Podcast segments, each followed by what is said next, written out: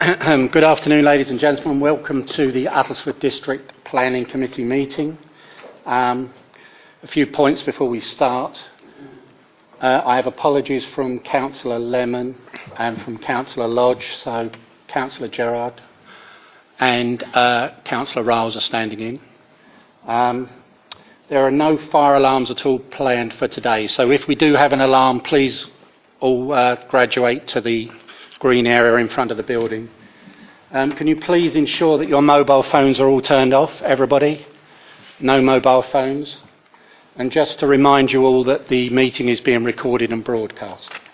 Um, can I sign off the previous minutes from the last meeting? Agreed. Yep, fine. Everybody? Yep, fine. Okay, Ben, if you can organise that. And with that ado, yes, Councillor Davey. Yeah, declarations of interest. Thanks, John. Mike, John. Sorry. I declare an interest in that I know the architects and the builders at UTT 173662 full, but I have no financial interest. Okay. Councillor Freeman. Yes, thank you, Chairman. Uh, member of the Town Council, Saffron Walden Town Council. Two, uh, three items on the agenda. Item five and six, which are the police station, and item ten, which is land at Hilltop Lane. Uh, we, I, I absented myself from the meeting. I'm a member of the meeting, but I absented myself during the discussion and the vote on that. So I did not prejudice my opinion. Okay, no, that's fine. I presume the same thing for you, Councillor. Yes, Mr. Chairman, exactly. Okay. anybody else? No? Okay, all fine. Right, in that case, we will move on to the first point UTT 173038, land behind the old cement works in Thaxted Road, Saffron Walden, and uh, Mr. Luke Mills will take us through it. Thanks, Luke. Thank you, Chairman. The site is located off Thaxted Road in Saffron Walden and comprises an area of open land previously used as a cement works, lime kiln, and scrapyard. It is positioned to the rear of existing residential development at the kilns, which is here, and uh, off Tiptoft Lane down here. The application is for approval of the reserved matters of layout, scale, appearance, and landscaping, following a grant of outline planning permission for a residential development of up to 49 dwellings. The current application proposes 35 dwellings, mostly in the form of two story housing centred on an area of public open space, just here. Larger scale housing would be positioned towards the western side of the site. So that would be the townhouses and flats just here. These street scene drawings illustrate the design approach, which includes traditional building forms and materials. The larger scale apartment buildings and townhouses are shown in the bottom image.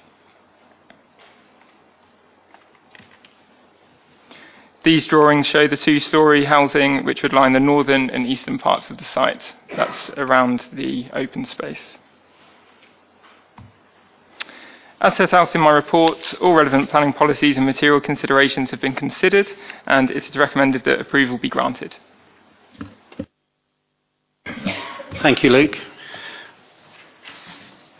Uh, we have no speaker on this particular item. No, we haven't. He's, uh, he's declined to speak. At least one of us is on the ball. Um, okay, in which case I shall throw that open to the committee for their comments. Councillor Freeman. Yes, thank you, Chairman. I, have known this application ever since it was uh, first granted. That was for live work units, of which two were built and four have not been built. This is for the remaining four. Um, a number of issues. One is that the uh, Town Council points out that it's inconsistent. This development is inconsistent with the emerging neighbourhood plan, which may or may not be material. I would also draw your attention to item 9.9 on page 13. Unusually, it is an objection from Essex Police. It's very uncommon for the police to make an objection, but this is one such example.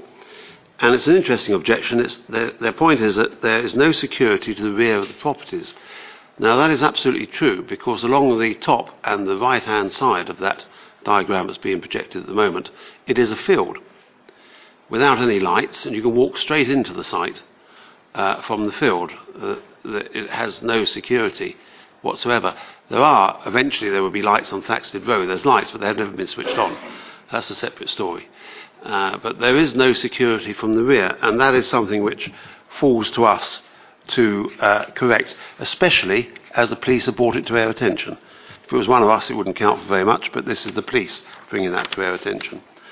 And moving on to the application, Chairman, um, if I can take you to the back page, page 20, uh, the accommodation schedule. If you go towards the bottom of that, plots number 27, 28, 29, all the way through to plot number 32, the size of the garden is a mere 12 metres. That's 3 metres by 4 metres, or whichever way you want to arrive at 12 metres. So are we saying that affordable houses don't have gardens, or the people that live in affordable houses are not allowed to have gardens? Seems to me to be um, excessively mean to have such a, a low level of space for people who may well live in one of these with a family and etc. And finally, Chairman, my point would be, um, is it not possible to extract some Section 106 monies from this? Because it's not the original use. The original use was for four live work units. Uh, the fact that they're non-viable is not our fault. Uh, and this is a completely fresh development, quite a substantial number of houses. I submit that we should be able to extract some Section 106 consideration from this. Thank you. Okay. Um, I'm going to ask uh, Luke just to clear up the 12 metres. I believe it's because they're flats. And anyway, Um, I'll pick up on all those points, if I may. Uh, the first one about the neighbourhood plan, that's correct. It's not a material consideration. There isn't a neighbourhood plan at this moment in time. Um, as for the police objection, yes, that is noted in the report that there is the objection there. Um, I mean, at this stage, we haven't got the full details of what the boundary treatment would be. Um, so the con- there's a condition that's recommended that prior to commencement, those details are agreed. So that would be fencing up to a certain height, 1.82 metres or whatever.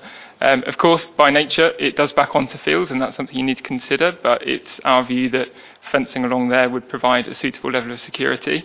Um, as for the 12 square metre amenity space, they're all two bedroom flats. So it's nothing to do with the tenure, whether it's affordable or market housing. Um, the Essex Design Guide stipulates that five square metre balconies can can be sufficient amenity space on their own for two bedroom flats. Uh, in this case, it's 12 square metre balconies or terraces, so it's actually over that, that level. So that's considered acceptable on that basis. And as for Section 106 contributions, the time for that would have been when outline planning permission was granted, which already has been. This is just a reserve matters application, so all infrastructure requirements and everything has already been looked at with the outline. Thank you, Luke. Does that answer your questions? It, it does. It does, however, now bring the question is the uh, flats. Are they the three story buildings that you showed us earlier? In, Sorry, plots 27 to 32 is what you were talking about Okay, there. in that case- So they are these here, and in the street scene, it's these. okay. In that case, Chairman, I think the regulations now require there to be lifts in dwellings that have that height. And I'm absolutely certain there are no lifts in these when the original consent was granted. So I suggest that that requirement should now be imposed. Of course, it's absurd to have people living on the top floor who, if they become disabled for any reason or otherwise encumbered, cannot reach their own dwelling. Nowadays, we put lifts in buildings, so I think there should be lifts in these. Luke, would you like to answer that? Um, the buildings do have lifts in them. It's shown on the submitted drawing, so yeah, that, that item's covered. Councillor Fairhurst. Thank you, Mr. Chairman. Yes, it's a quick. Let's carry with this question of flats, shall we? Um, I think we all accept that if you live in a flat in the middle of town and you have no amenity space or garden, it's sort of okay because you can walk outside, you can play on the common. What we're looking at here is something who's built quite a, a long distance away from any ne- near the town, and we're asking people to live in flats with no amenity space of any kind, and they're going to have to get onto the main road and walk along Thaxted Road till, till they get to the nearest green space, which would be the common or perhaps the, the community centre. Um, and is this what we, how we define affordability? That we put you in a box somewhere where you have no access to medical space? I would not think that's the way. It's not, it's not really in keeping with our understanding where flats should be. If we're going to build in these environments, I think we should look at least at some kind of garden. Luke, any comment? No, no opinion. All right. no, that's as fine. in, um, you know, that, that's for Councillor Fairhurst to, to rightfully make a judgment on that, and that, that's not my place to, to dispute. Councillor Gerard. Thank you, Mr. Chairman. I just want to come back, if I can, Mr. Mills, just to your issue of the, um, the, the neighbourhood plan, the Saffron Walden emerging neighbourhood plan. You're saying it's not material. Perhaps it's not, in your opinion, strictly material, but I do believe that it, it should carry some weight. We have been advised by various inspectors at various appeals over the past months that there are different degrees of weight attributable to various neighbourhood plans at different stages. Um, only recently, I think there was a mention about a neighbourhood plan emerging in Thaxted and um, there being some weight attributable to that. So I would like just to clarify for the purpose of my colleagues here on the, on the committee that um, I do believe that the Saffron Walden um, neighbourhood plan is at a stage where it might well have some weight. I would, on the, the grounds of the neighbourhood plans, it has very little weight. That's what we can say. I can't turn around and say nothing has no weight, but it has very little weight. And can I also remind members, moving that pertinent discussion on, this is an application for uh, just, uh, details following outline. Outline planning permission exists for this application for a lot more houses. Is it 49 houses? There's an outline planning application for 49, up to 49 dwellings on this site. So the principle has been accepted by the authority. This is an application for a lot less than 49 dwellings. And so I think the, the principal issues been, is we're talking about detailed issues and, and the, the scale and, and, and, the, and the layout on this particular proposal. Thank you. And just to clarify on that point, how often do we actually get an application which has gone from 49 to 35? It just doesn't normally happen, so there's been some thought put into it. Um, Councillor Riles, I'll come back to Um, could you just point out again the affordable homes and how they are spread equally across the site with the um, market homes? Okay, so we have affordable homes here. So there's three units here, which are two-bedroom houses, and then you've got six flats here, and then these are market units, and then there's a further four affordable units down here as well, and then an affordable bungalow at the end. And all the, the larger properties at the back are all market houses, are they? Uh, With, that's the, with the nice views across the, the farmland that, you know, people would die for. These um, ones are the market units. Yeah, and but the flats are going to look, overlook other properties, front and back, with a smaller amenity space. That's how it looks. Yeah. Yeah, that is. It's obviously for members to decide whether it's appropriate, but part of that is, of course, down to the fact that the need for affordable units on here is at the smaller end of the scale, uh, is in, so the size of units required are at the smaller end of the scale. So naturally, it, we're just looking at these as two bedroom units, some of which are flats, some of which are houses, and so they will naturally have smaller amenity spaces. Um, as for consideration of whether you think that's a suitable uh, location for the affordable units and things, that's obviously for, for you to decide. But that's the reason they've got the smaller footprints and amenity spaces. Okay, I, I understand they may have smaller footprints. I'm not sure by that code they have to have, um, as we already looked at, only 12 metres uh, amenity space. But it would have been nicer to see them spread maybe along that, that, that back part. Um, it would also, for our um, edification, when you put these presentations up, if you could colour code each of those blocks to show which are affordable, that'd be a lot easier and a lot more straightforward when we see how the, how the, how the properties are spread. Um, but that's my that's my opinion. okay, we'll take that point on board. Councillor Wells. Yes, um, I'm assuming, well, you, you mentioned that a lot of the flats, or some of the flats, were for market housing as well as affordable, so I feel that is covered, and I'm assuming we could condition the fencing along the perimeter Um, if those are the cases, I'm happy to propose the recommendation. Okay, I'll take that proposal, but I'll let anybody else speak first before I take a seconder. Um, Councillor Fairhurst. Yes, just to come back. Thank you, Mr. Chairman. Um, I'd like to quote Councillor Loughlin, in fact, on the subject.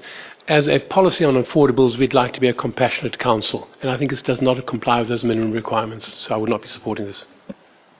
Okay, Councillor Loughlin, you wanted to speak. No, I, well, when everybody was speaking about the uh, affordables, I wondered whether you had uh, a, a picture or a design of how they will look when they're, they're built, because all we've got to go on at the moment is a map. So, yeah, yeah. Yeah, so here we have um, on the street scene drawings, these three are the uh, two bed houses that I pointed out, and then this is the building with the flats. And then it will be, sorry, I just need to cross reference here.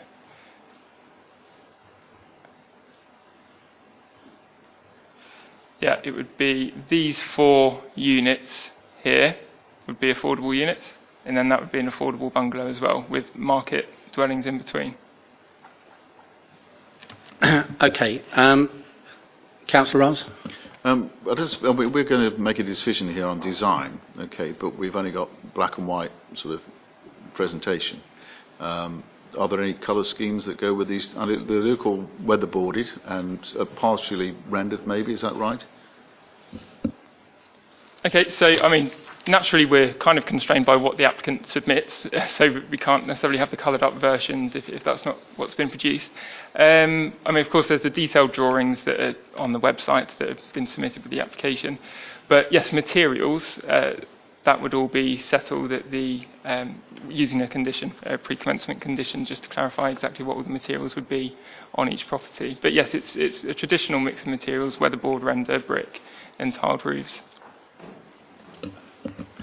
Thank you, Luke. Um, just for clarification, we have an application here that has outline for 49. We now have 35 in front of us. We have 40% affordable, which is our government uh, council maximum policy. We have our 5% bungalows. So basically, it's compliant with all of our main principles. Um, I have a proposer, Councillor Wells. Does that find a seconder? Councillor Chambers. I, I have a proposer and a seconder for the application. Uh, well, in that case, I'll let you speak. Chairman, I, I just, uh, I'm happy to, to second this, but could I reiterate what Councillor Riles has said, um, which we all ought to have thought about before? It's a very sensible idea to have colour coded because you can just look at the, the, the map then and it's clearly, provided that you have a consistent colour, of course, and don't change the colour. Um, I'd also like to agree with what he said about there would, pe- there would be people who would love to look out over whether they're flats or houses or wherever they are. They've got a beautiful view of the back there. And just to make one other small comment, anything's got to be better than that thing, the kilns at the front, because that is awful. Sorry, but it needed saying, and I'm going to, I've said it. That would be a personal opinion, Councillor Chambers. Okay, um, I have a proposer and a seconder. I'm going to go to the vote for approval of this application. All those in favour, please show. One, two, three, four, five, six, seven. Those against? Three. That application is carried. Moving on to the next. UTT 17 1896, full application, Knight Roadworks in Thaxted. And I think, Peter McAvoy, you're going to take us through it.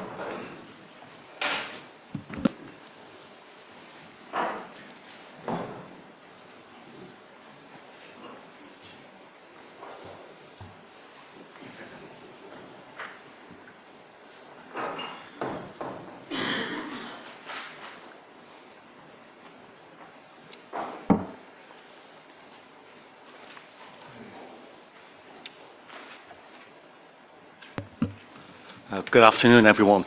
Um, This is an application um, for seven new uh, dwellings and related development um, on the site of JF Knight Roadworks um, off Copthall Lane in Thaxted. It's to the southeast of the town.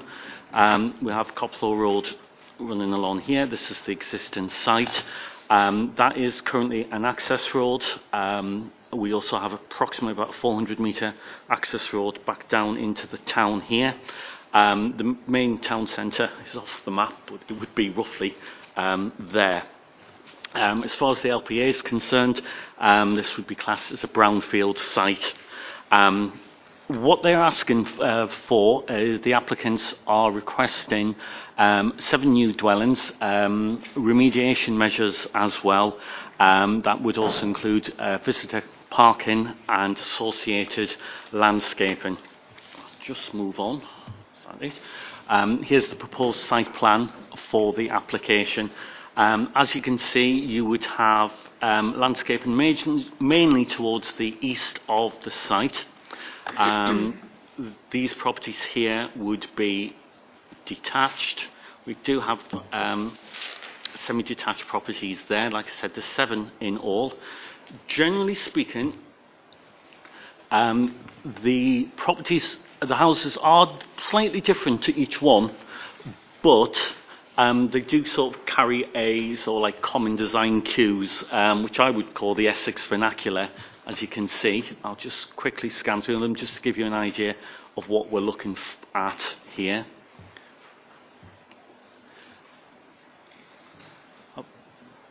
A standard but rather attractive design, I think. If we just go back. There is an error in the report um, referred to carports in the original plan here. Um, these have now been removed. Um, so uh, I would ask the committee just to disregard that initial objection to it. Um, we have received only one objection, that was from the Thaxted Neighbourhood Plan um, Committee, and I can only echo uh, Nigel Brown's comments about um, the uh, weight that we can give to the Thaxted Neighbourhood Plan. Um, their concerns were based on the emerging document. Um, one thing that they are proposing to do here is just to look up here. This is the access to Copthall Lane, and what they're proposing to do is block that off and transfer some of the land to the parish council, effectively acting as a ransom strip. Um, so basically, access to the site would only be from the south. At the moment, the site can also be accessed from the north along Copthall Lane, but that would go. Um, you could just basically use that um, for uh, a pedestrian access. I mean, the road itself is still a public highway, so obviously people can still use it, but they wouldn't be able to use it from the site. Um, right around here, we have fields as well. Um, the road to Copthall Lane is um, unlit um, and quite narrow, and suddenly the access lane down here, which would be, oh, I've got this, oh, right, would be, there we go, this would also be quite narrow and unlit. The scheme itself is actually quite a nice little scheme. The issue that we have with it is that it's basically on the grounds of sustainability. Does it meet the uh, NPPF's uh, sustainability criteria. Now, I don't propose to go through it again. I have looked at each one in the report. Uh, and unfortunately, on this occasion, we have had to conclude that we don't think it's in the best location in sustainable terms. So, although the scheme itself is actually a nice scheme, um, like I said, unfortunately, on this occasion, we would have to sort of recommend refusal. There is one other issue as well. There's a policy E2, safeguards against loss of employment sites over 0.5 of a hectare in Thaxted. Um, the proposal would also therefore be contrary to this policy. Um, although there are some benefits to the scheme, the reuse of a site, um, meeting um, the current housing shortfall uh, in the district, uh, we think overall that doesn't outweigh the harm um, to the open space. Thank you, uh, Mr. McAvoy. Um, we have two speakers on this application, and I'll take uh, Mr. Dodkins, the agent, first, followed by William Brazier from the uh, Parish Council. Mr. Dodkins, you have three minutes.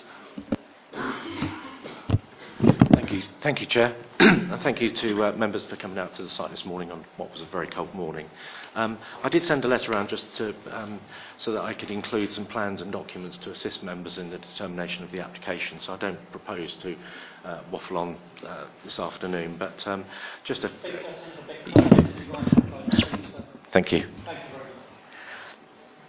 Um, first of all, the main issue is, is locational sustainability, and I've heard what Mr. McAvoy has, has, has said about that, and we did circulate a plan that shows that the site is within walking distance of the town centre. Um, it's virtually the same distance as the children from the primary school walk to use Welly Wood, which is the blue area to the north. Um, and it's also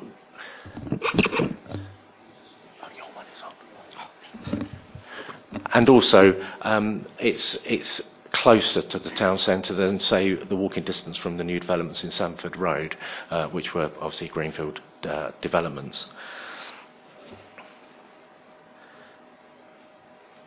As you can see, yes, I mean, we agree the site is not on the edge of the settlement limit, um, but that doesn't necessarily mean it makes it remote from services.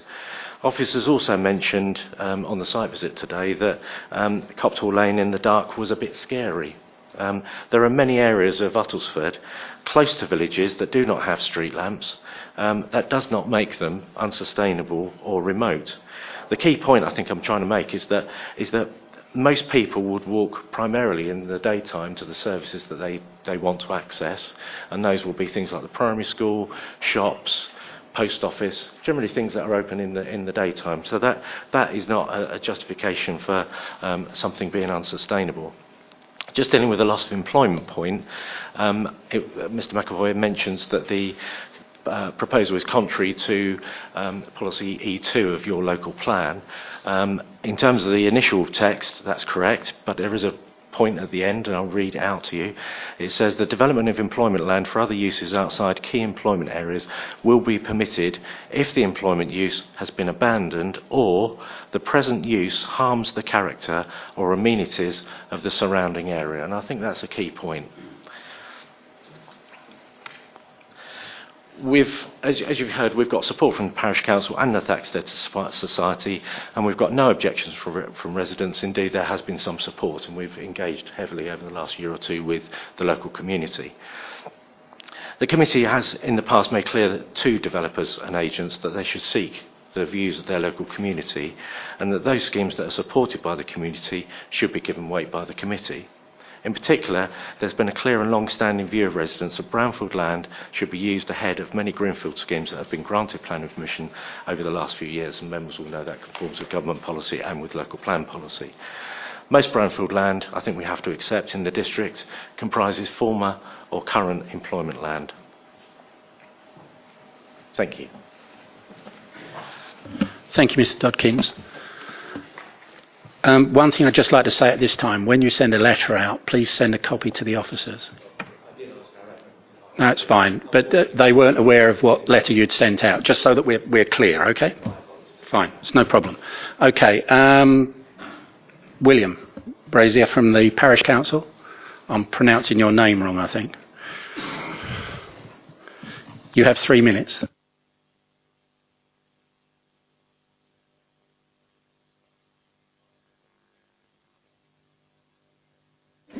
Don't start the clock yet. Right, Chair, thank you very much for allowing me to speak.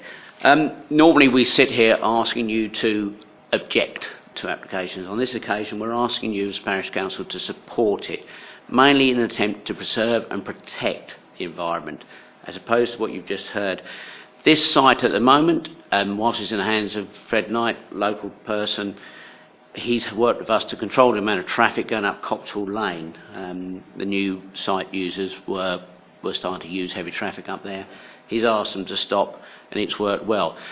The, the lane dates back to, well, the earliest maps you see of Thaxted from Domesday upwards, that site is on there. It used to lead to quite a big estate called Copthall, um, as name suggests. We're looking to preserve that by going with Mr. Fred Knight's offer of a ransom strip. We see no need to put any further traffic up there we would look to work with Essex County Council to try and stop the road being used. It's currently used for a lot of unlawful activity by um, various undesirables, drug related crime and stuff like that, which the police would like us to stop. In the hands of a new owner, if Fred Knight sold this, The current conditions attached to that brownfield site would allow a large number of HGVs to operate from there, which nobody could really do too much about. They can run vehicles up that lane. There's no restriction. There's no weight restriction.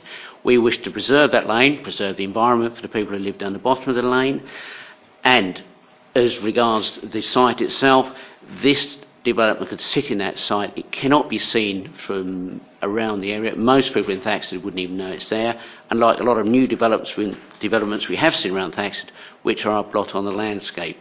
Um, it's about 220 metres from the exit site down to the nearest house, down Copthall Lane. It's 330 metres to the nearest street light, which is situated down Copthall Lane. I'm sure if it was needed, some lights could be put in. It's not unheard of for people to walk that sort of distance into a town as they do now. I've lived in fact all my life. People are walking 400, 400 metres into the shops as it is.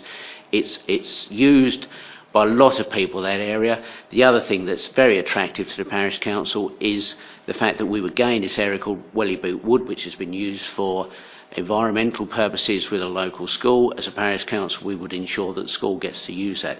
So on this occasion, I'm saying we are looking to preserve and protect, and with your help, we want to preserve that lane, we want to preserve the use of Wellyboot Wood, and we want to do something that stops illegal traffic up and down the road. It leads to absolutely nowhere beyond that point there. The site could be moved. It was mentioned to me this morning by a gentleman from the council here, we need sites like that.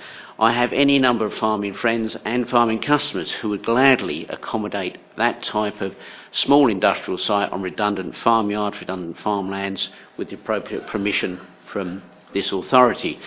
So I think all the areas could be addressed. The main thing is, gentleman planning officer used the word, um, this would be harmful to that site. For this site to remain in its current form could be very harmful and very detrimental to the local environment and to local residents. It could be used for a lot of much heavier industrial use than it is now. We want to preserve and protect, and with your help, we would like to. Thank you. Okay, thank you very much indeed, Mr. Brazier. Okay, we have no other speakers, so it's open to the committee for your comments. Anybody? Uh, Councillor Freeman. Firstly, I wanted to point out that it's not this Councillor Freeman that called this in.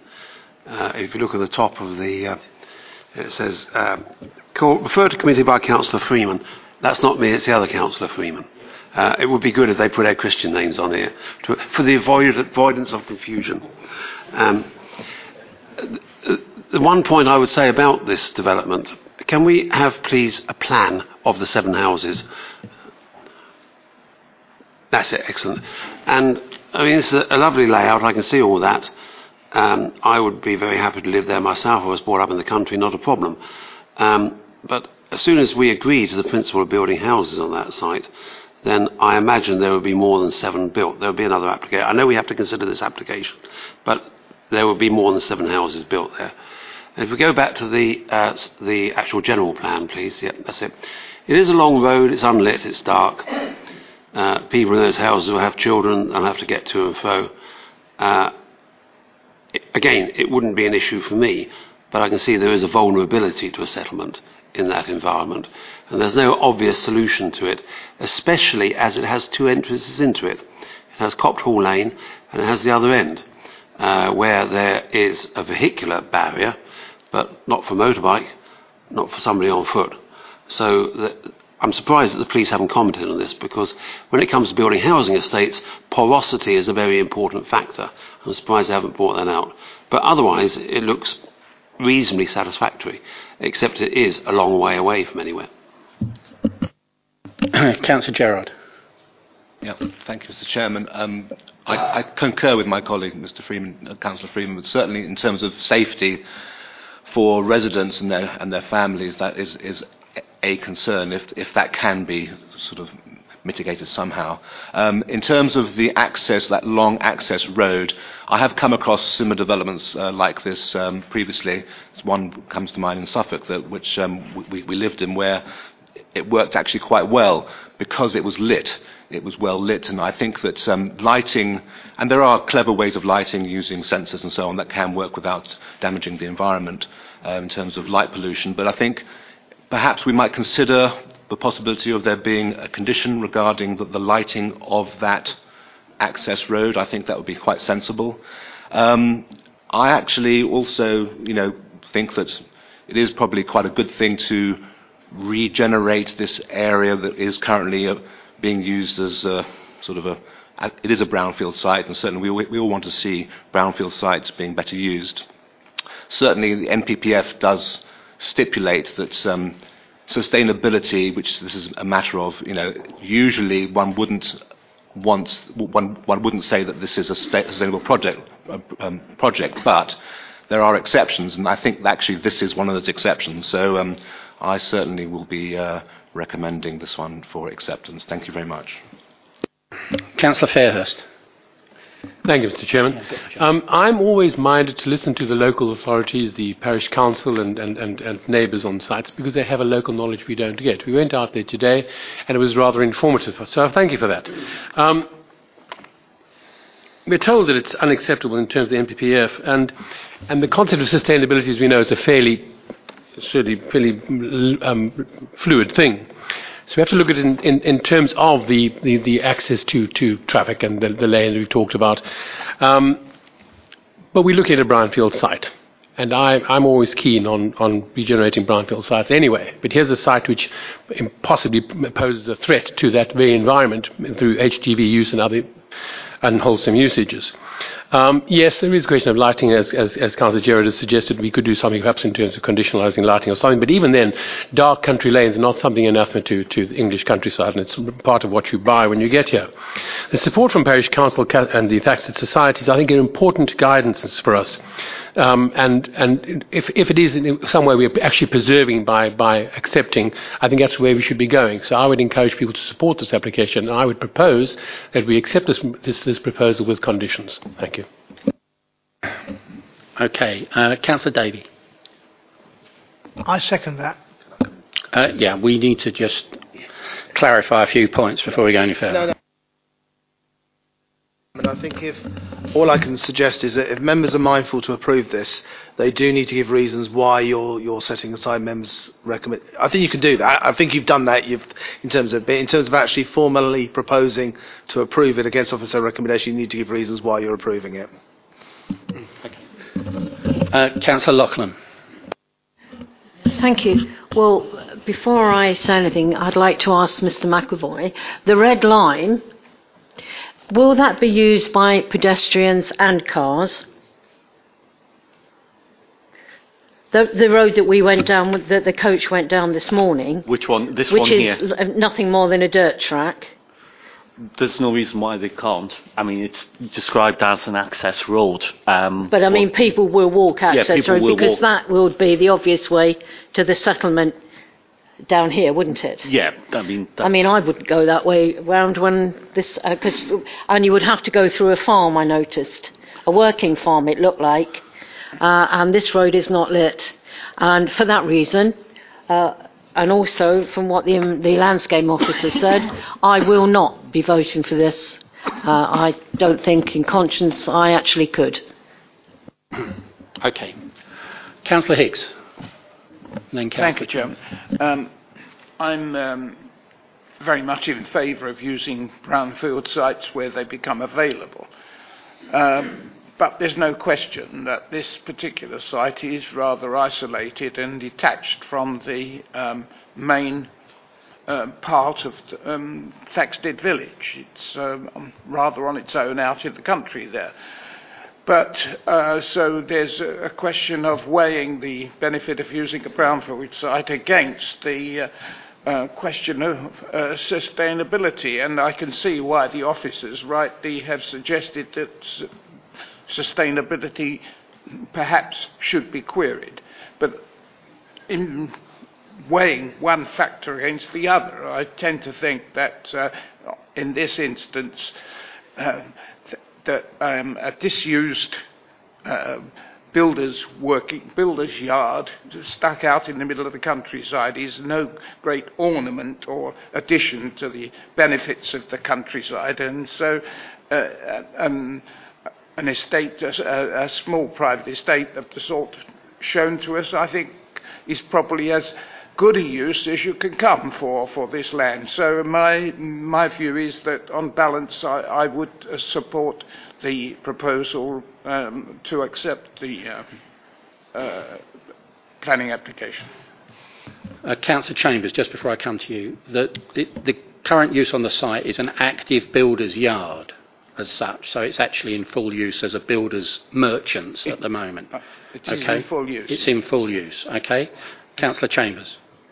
Mr Chairman, I just wanted to, I, if, through you, if I may, can I ask Mr Brown, you occasionally say to members this is a marginal case, perhaps I've used the wrong word for that, but that there is a sort of, uh, you know, it's difficult for or against. Could I ask him, in his opinion, is this a marginal case or is it, you know, something that we ought to refuse? This is just my professional opinion. I don't think it is marginal. I think this is unsustainable. There's been lots of talk today about distance. It's not all about distance. It's about whether it's desirable to go down that route. And I think what Councillor Loughlin said, you know, would you want to go down that, walk that route? The distance itself, if you go from one end of Thaxted to the other, I'm sure it may be even further than this distance.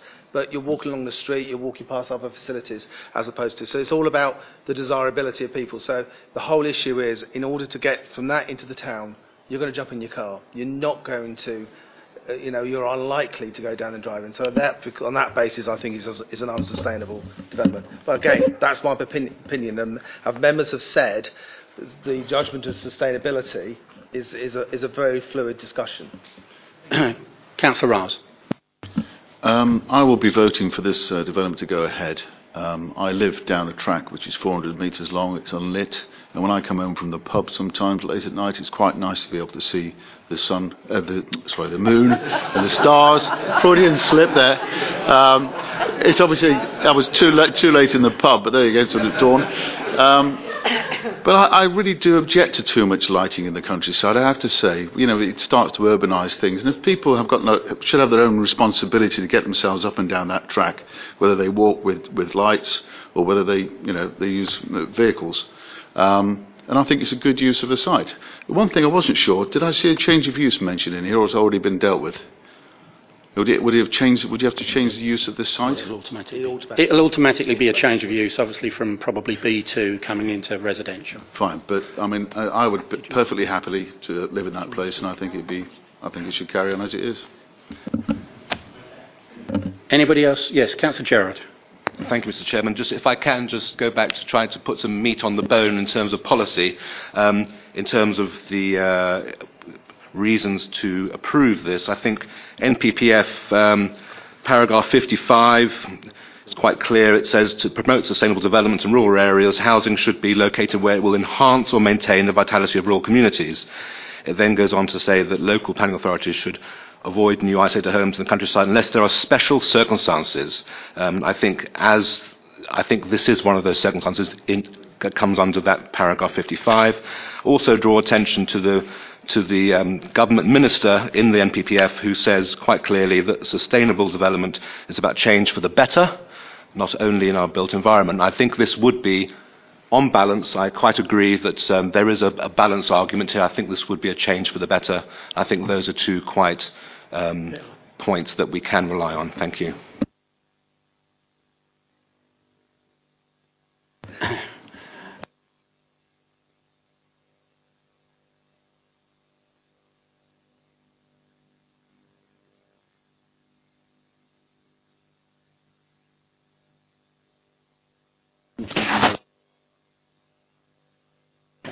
But we need conditions. yeah, I know. I'm aware of that. Okay. Um, Councillor Wells first. Yeah, I simply wanted to ask. I didn't um, have the benefit of seeing the site, or that somebody mentioned it was a track. Is it going to be made up? Is that part of the pl- of the development plan? Is it going to be made to a proper road, or just left as a track? we, we don't have any details of that at this stage, but obviously it'll have to be made up to a road to the standard required for access for vehicles going both ways, or however it's going to be done. And there may even be a footpath attached or something. We don't know because we don't have that detail yet.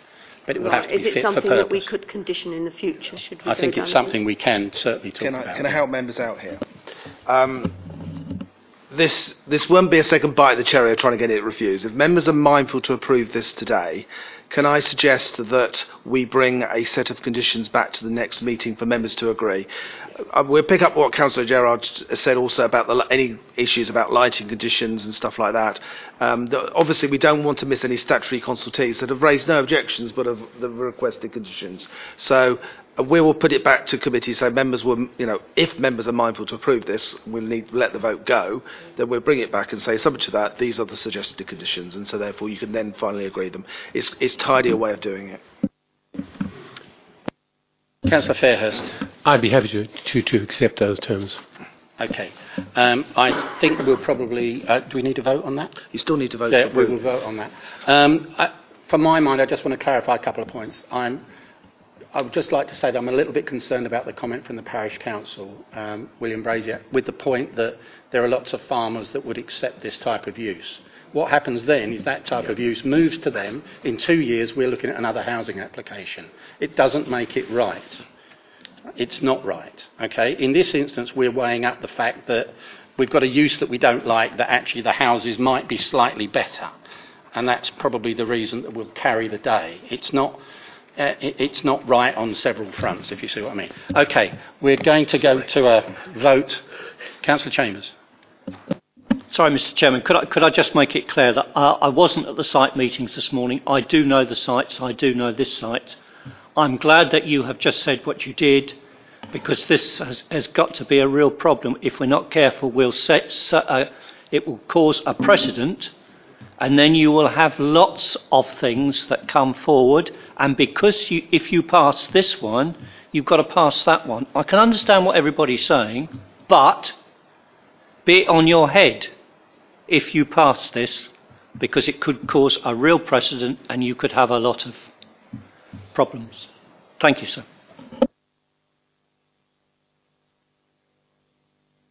No, no, no, no.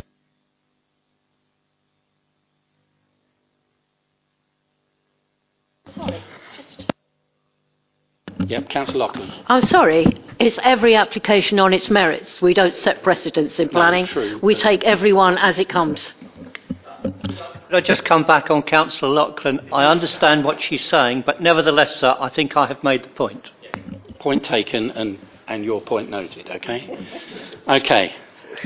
I have a proposer and I have a seconder for this to be approved and to come back with a set of conditions at the next meeting. Can I have a show of hands for all those in favour? Please show. Six. Against? Three. Abstentions? One. Six, three, one. Yes, right. Okay, so we know where we are with that. Um, So we'll see some do you want conditions. Just, just, I just confirm. Do is um, they've resolved to approve the matter with the condition, with the approval of the conditions being deferred to the next meeting, and we'll bring that forward. So the discussion will just be the conditions. Thank you very much, Peter. And we'll move on to the next application, which is UTT 173662, which is the police station in Saffron Walden.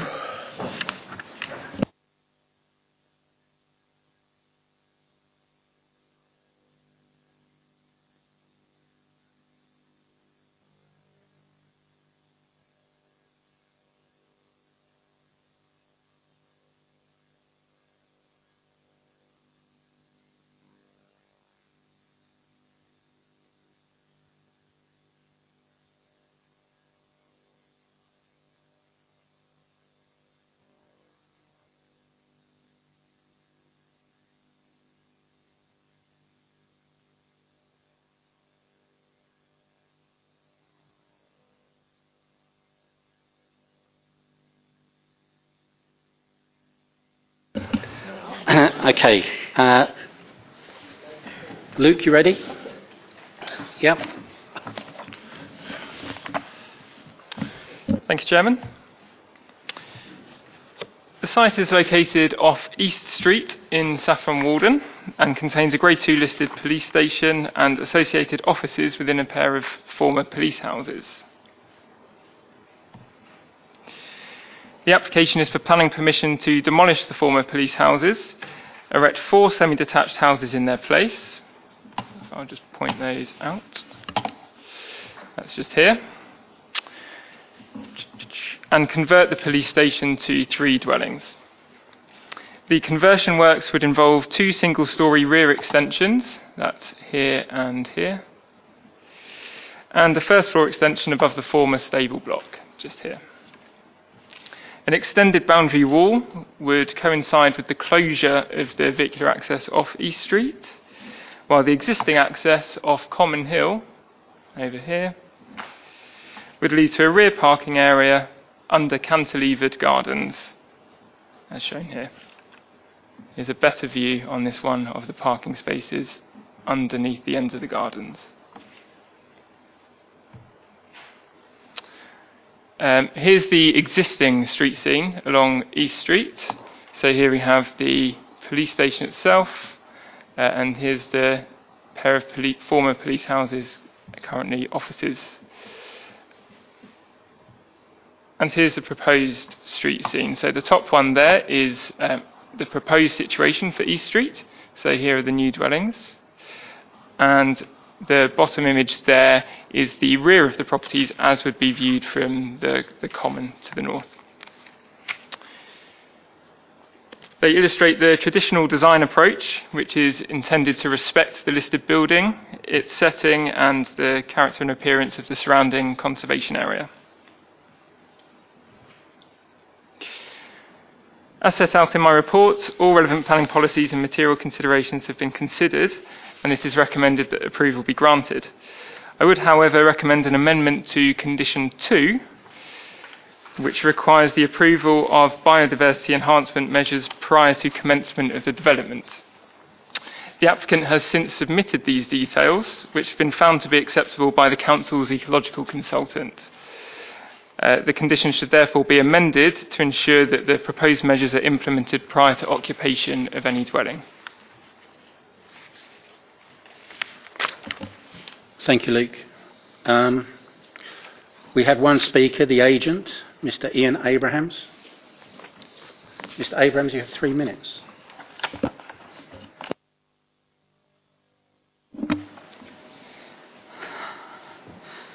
Good afternoon. My name is Ian Abrams. Uh, I'm the architect for this project.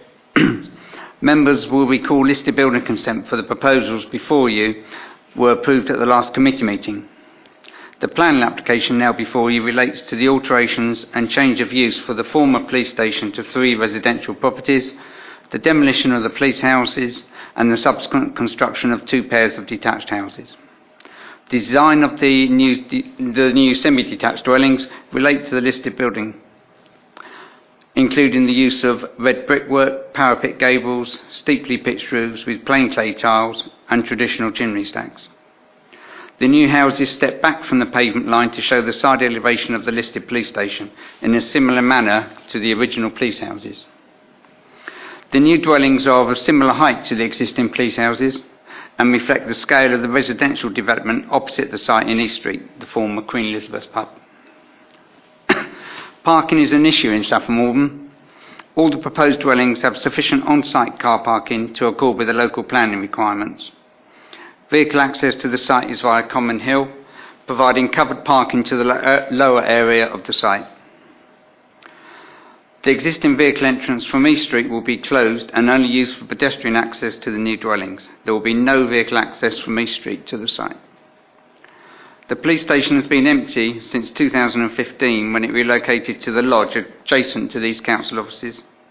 The proposals have been prepared in negotiation with the planning and conservation officers. Both have recommended approval for the project. Various minor amendments have been made to see the planning and conservation officers' comments and the revised submitted drawings now fully accord with their requirements.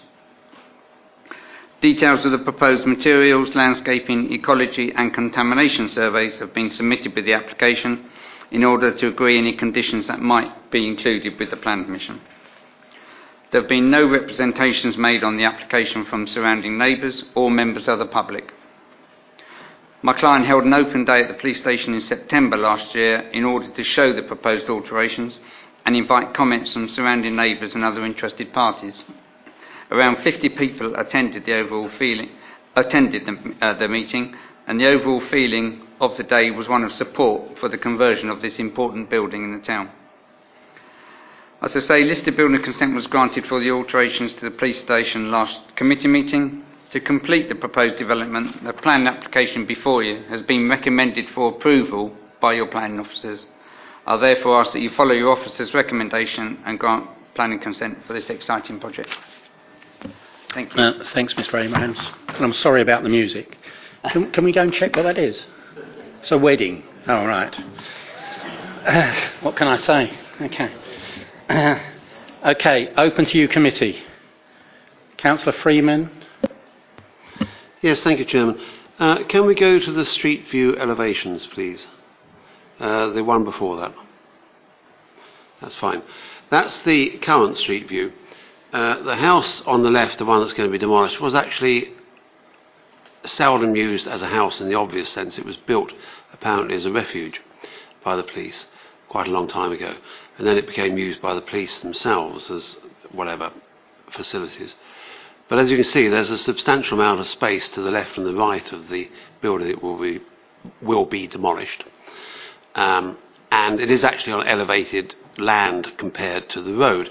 If you go to the, the next one, the one you showed us just now, thank you, uh, it's been replaced by four very substantial dwellings. They're about 170 square metres apiece, uh, and there's four of them. Nothing wrong with that. Uh, and the height is approximately the same as the Victorian building on the right. Uh, but it completely blocks off any view of the common uh, from the houses on the other side and from pedestrians walking to and from the town. And it essentially makes it, it's a canyonizing effect, I think is some people call it. It makes the buildings close in. There's substantial traffic along that road, as the committee will have noticed, the difficulty we had getting across it. And it will add to the air pollution, having that level of um, build up, built environment on both sides of the road. So, my only point, really, uh, because the rest of the development is apparently to a high specification and good, but that, those four houses, those four dwellings, are of an excessive bulk and block out uh, a lot of the um, view of the street, the ventilation of the street, and I would much rather see them made more modest and certainly the ability to get better air circulation around them. Is there anything we can do about that at this stage? well, we have to basically consider the application that's in front of us. We're not going to be redesigning it, so um, I, I, I, take your point. I understand that, Chairman, but these are once off things, and those houses will be there for the next 200 years, so it's important to get it right. Councillor Gerard. Yeah, I was going to raise the same point of, the, of the East Street elevation, actually. Just, you know, in, in principle, I, I don't have a problem with it. It's just the, it's the bulk, it's the added bulk to East Street that I am concerned about um, as a matter of, of vista. Councillor Fairhurst and then Councillor Loughlin. Thanks, Mr. Chairman. You know, we've just discussed brownfield sites, and I'm always in favour, as I understand that other councillors are, on using brownfield sites. And this odd situation where the historic building, the old police station, um, as a resident of Saffron Walden, in fact, this is my ward, we, we still feel sore about losing our police station. But in fact, the fact that this police station is being refurbished and sensitive to historic requirements, um, I would support that. I can't say the same for the other two little houses on the left. We've discussed the bulk of it, but I think we need to put in context exactly where this is taking place. This is very close to the very heart of Saffron Walden. We've got to consider the context, and it's got to be in keeping with the nature and style of the environment. So it's all very well saying, and I get the bulk issue is important. It would be important we ever recite it. It's not, no one's entitled to a view, but we are entitled, in fact, we, we're mandated to look after the nature of, this, of, the, of the site itself and in keeping with its, its, surroundings. And for that reason, I would not support the second half. The first part, no problem. The second half, and if it comes as one application, not separate applications, I'd be voting against it. Thank you. Councillor Loughlin. Thank you. Well, I was just going to make the point that in planning terms, you're not entitled to a view. I don't think it's a site of special scientific interest or anything like that. It's a car park behind there. Yeah, you're looking at the, uh, yeah, it's the, okay. you've got the river, sorry, excuse me. You've got the river that we saw this morning with the metal things, and then beyond that is the car park. So you're not looking on to um, anything you know, worthy. It's not. It's not a particularly nice view. So perhaps, perhaps you think it is. I, I actually don't. So sorry, perhaps. But in planning terms, you're not entitled to review. I'll clarify. It's a car park with a common all around it. Would that be all right for you, Mr. Gerard? Yeah. Okay. Good. Fine. Uh, anybody else want to have a comment at this stage? Mr. Chairman, I'm afraid it's, a question of not a question of misunderstanding. No one can see the car park from East Street, which you look at the East Street elevation. The car park, the car park is, is, is about 10 feet below the level you look at, and your view is entirely the common. But I'm not, I specifically mentioned it's not about the view. You are obliged to, to build and develop in keeping with the surroundings of the, si- the situation. This is in the centre of Saffron Walden. This is not a suburb. It's not even two or three blocks from there. You are you are a hundred feet from the centre of Saffron, from the market centre, and for that reason, we are obliged to make build- build in keeping with the, the, the surroundings, and that's part of our requirement. Councillor Freeman. Thank you for letting me come back, Chairman. Uh, I would remind uh, the committee that this is actually in the conservation area, and that is a further reason for being mindful of the environment. It's very important to look after the conservation area in our historic towns. Okay. Before I have my say? No? Okay. Um, I, I take your points. I know it's in the conservation area, but to me, the development is uh, innovative in a lot of ways in the way they've done the parking at the back, and it makes a nice change for that type of development to come forward. It also appears, I've seen the drawings with all of the uh, material elements picked up, that everything is in keeping with the existing facades and fenestration. So, from my point of view, I, I, I know you, we did actually sit, stand on the pavement and you can see the car park. I, I take what you're saying, but we can stand and see the car park as well as the greenery around it. So we have to also sort of take that in context. So um, if nobody else has any further comments, we have a recommendation for approval. Uh, does that find a proposer for approval? I, I propose to reject this. Sorry, I didn't pick up on that. I, I, I wasn't Sorry, clear that you did. Sorry, I'm saying I propose now to reject on the basis in the conservation area, and it's not in keeping with the surroundings. Right, okay.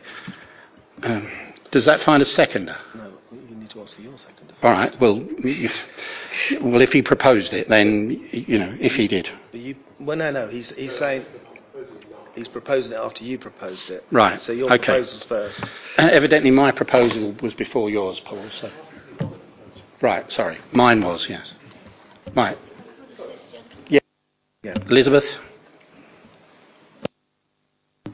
If I could assist, gentlemen, the chair asked for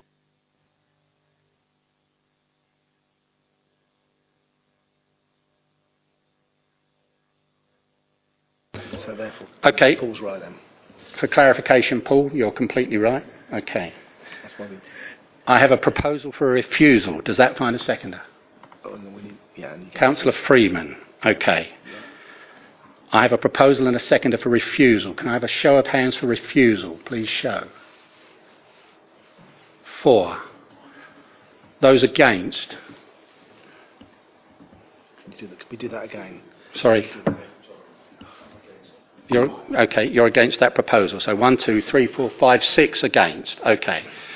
So we revert to the original. I'm willing to propose for acceptance of the application in front of us, and I'll propose this from the chair. Seconded, Chairman. Councillor Hicks finds a seconder. Okay, I have a proposal for acceptance of the application as it stands. All those in favour, please show.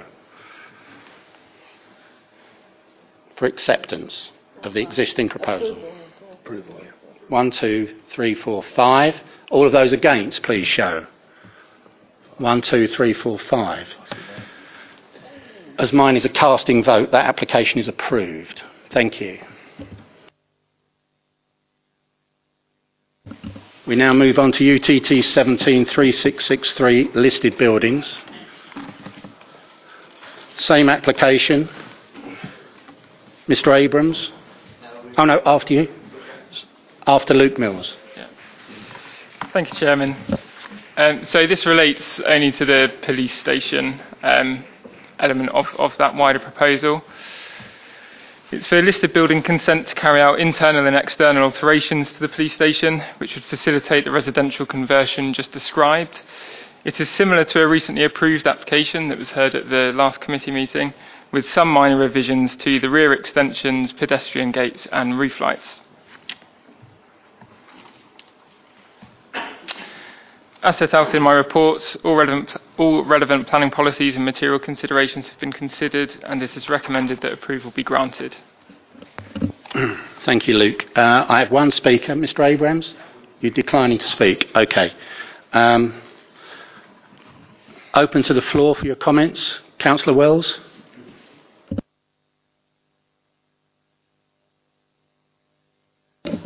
In view of what's just gone before, I propose the recommendation.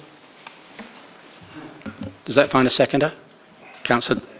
Does anybody else wish to speak on this matter? Councillor Fairhurst. Mr. Chairman, just a question. This is for the alteration and extensions of the police station, which is a listed building. And as I said in my first, on the first and previous subject, um, I'm all in favour of this if it's in keeping with the historic requirements and conservation. But I notice there's not a comment. In fact, Historic England declines to respond, and I'm just wondering if I've missed it somewhere. I would like to think the, cons- the, the Conservation Officer has a full report on this before we make a decision. I'm certainly not making a decision after that. Um, so the Conservation Officer was consulted. Um, I'm afraid it wasn't possible to get formal comments. Um, informal comments were that the changes were all acceptable. Uh, If I just quickly cover what they are. Um, so you recall from the last meeting the listed building consent that was approved. So the the changes here are to at the front of the site, the pedestrian gate shown here where I'm hovering the cursor. Um, it was metal railings in the previous application, and now it's the blue wooden gates. Uh, and that's to echo the, the gates that were existing on the site underneath the stable block or next to the stable block. The other change is to the rear extensions, which um, would be set ever so slightly lower into the ground. It's a very minor change. And then the other thing is there's a couple of extra roof lights, unfortunately not visible on the street scene drawing, but they are on the proposed elevation drawing submitted with the application. It's for some extra roof lights on the side of, of that building there. So they're, they're the only changes to what was recently approved. Councillor Fairhurst. Mr. Chairman, I'm not, that's not going to work for me, I'm afraid. Um, I appreciate the officer's support on this. We're a committee that takes things on formal decisions here. We're making a decision based on something that's in paper. I recognise what's said. We have a huge respect for our conservation officer and for the process involved. This is an historic building. I will not be participating in this discussion, vote otherwise, unless we have a formal c- communication from the conservation officer.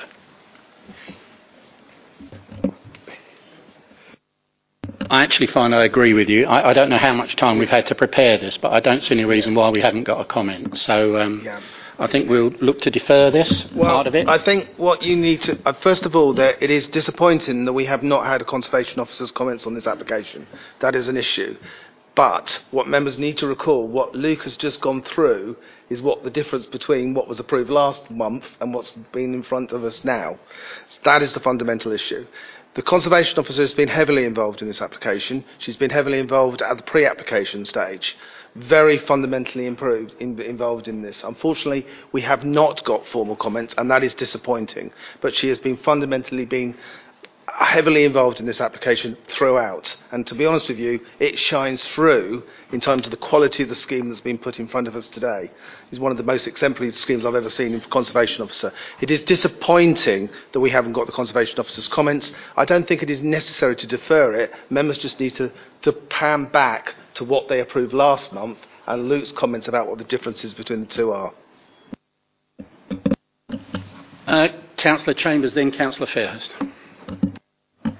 Mr. Chairman, I do agree. It does seem to me, what do we have a conservation officer for if we can't get any comments? That just makes a mockery of the whole thing. I think we should defer it. I, I, it's a matter of principle and just make it quite clear to the officer that he or she are there to make a comment and it should have been there. And you quite rightly said they have had plenty of time to do it. Councillor Fairhurst, I think you're going to say the same thing. Yes, Mr. Chairman, I think I would support that. It is a matter of principle.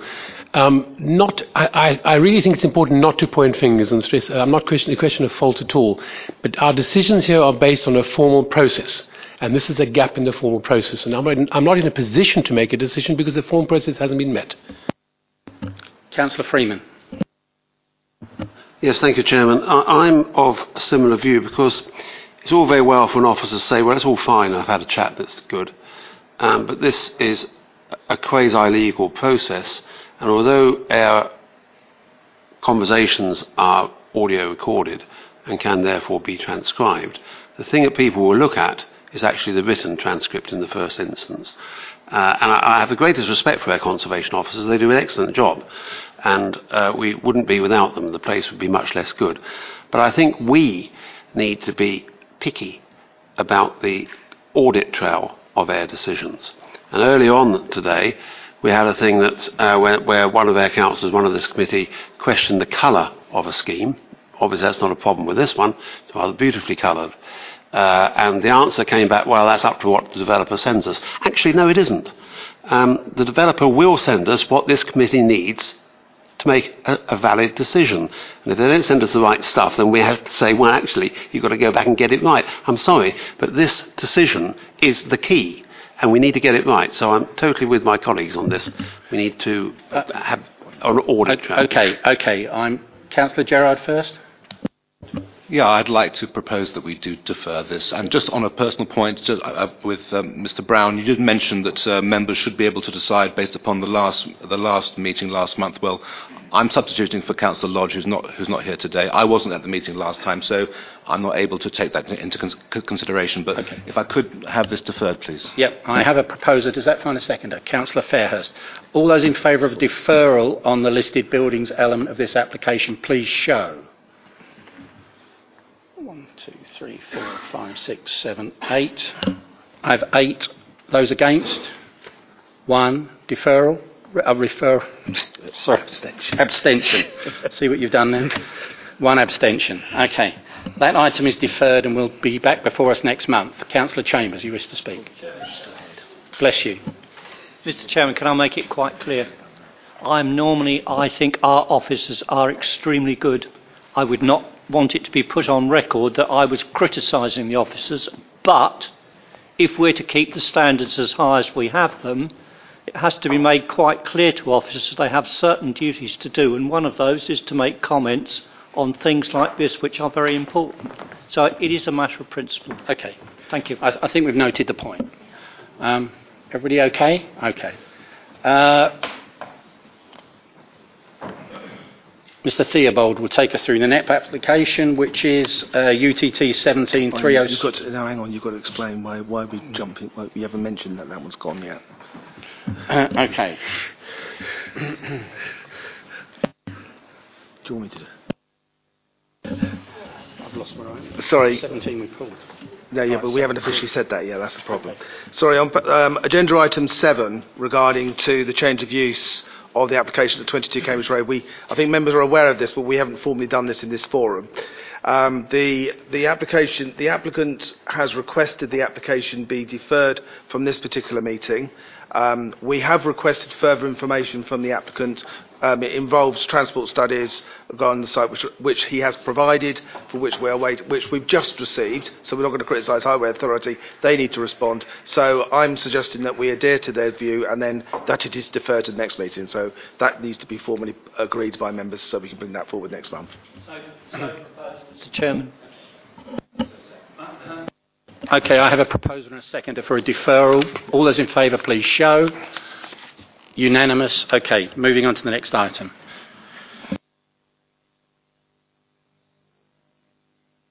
Tandons. Okay.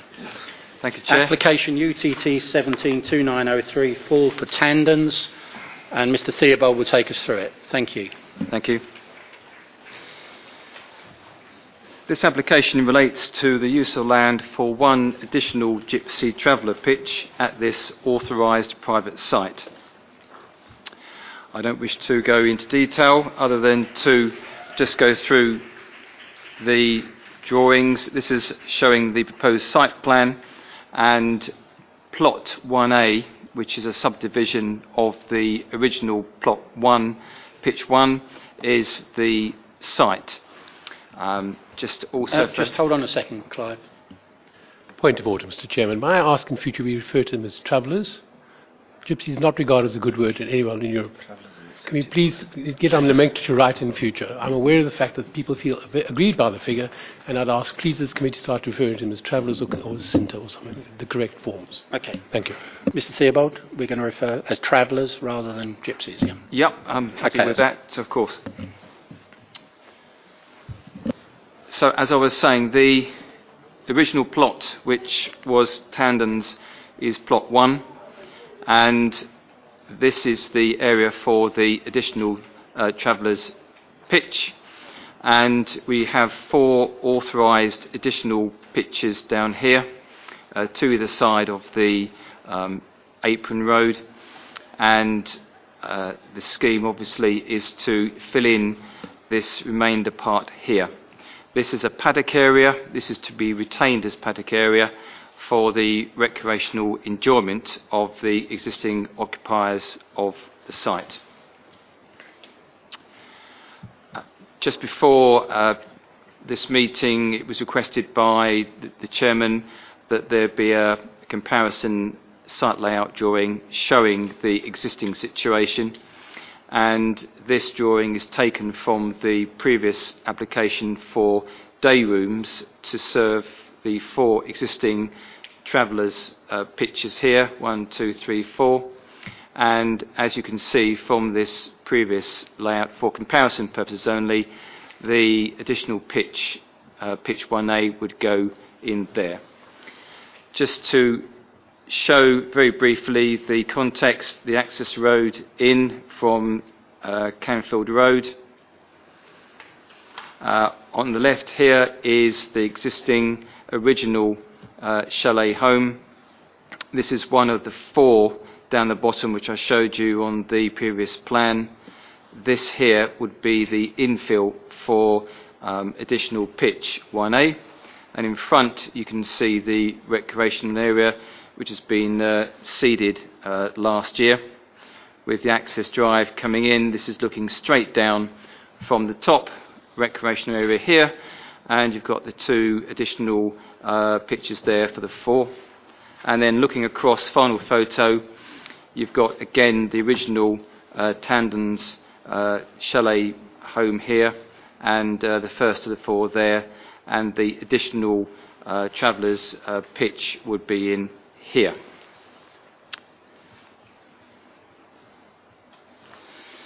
So the report concludes, Chairman, that the principle of an additional traveller pitch at this authorised private traveller site within the countryside is considered acceptable, whereby the proposed development would not lead to overdevelopment of the site and would not, as a consequence, result in significant rural harm. The development would not have a significant detrimental impact on residential amenity, and the development would not have a detrimental impact on highway safety. The report recommends, therefore, that the application proposal be approved, subject to the standard occupancy condition for such sites, and uh, that is the report. Uh, thank you, Mr. Theobald. We have several speakers on this item, so we'll take Mr. Keith Artus. Councillor Artus, you have five minutes.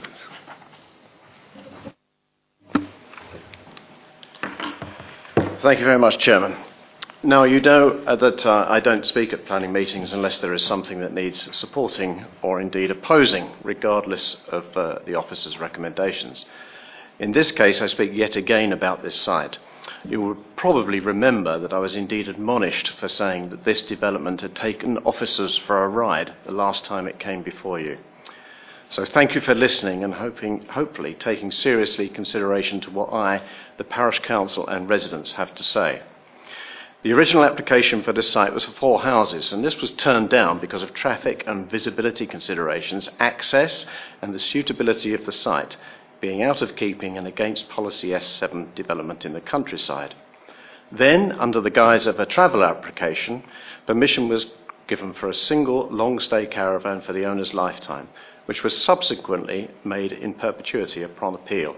This despite all the reasons for refusal for development of the site given by UDC in the first application. Then, surprise, surprise, two additional pitches were applied for, supposedly for the family of the applicant, despite them living in a house in a nearby village. This was proved with the condition that the plots should be only used for family use. Then again, despite the reasons stated against development at all uh, in the first instance by UDC on the first application, needless to say, no member of the, family, of the applicant's family has ever lived there. Then we get an application for yet two more pitches. I can't remember what the excuse was given for needing these, but UDC was indeed taken in. So planning permission was given for these, but just as the residents were wiping away the tears from this heart-rendering family situation, the plots were sold to a property developer with the intention of selling them on. Then we got the associated day room applications, which of course was passed despite officers and this committee being told you were just being given the runaround. Now we have this application, which is only for one more pitch, but of course, in due course, no doubt, there will be an associated day rooms application.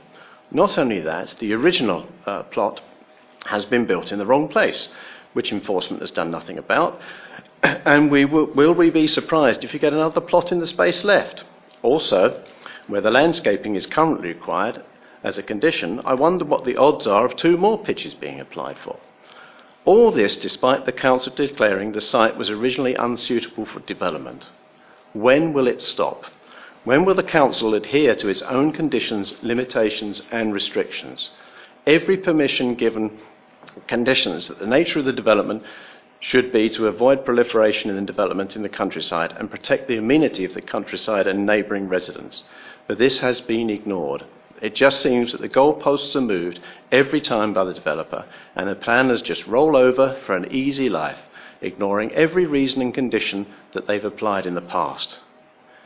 With day rooms, this could mean up to 18 families could live here if Uttlesford Enforcement Department doesn't enforce the uh, conditions. None of the planting and external works have been done. The sewage is incapable of catering for this density.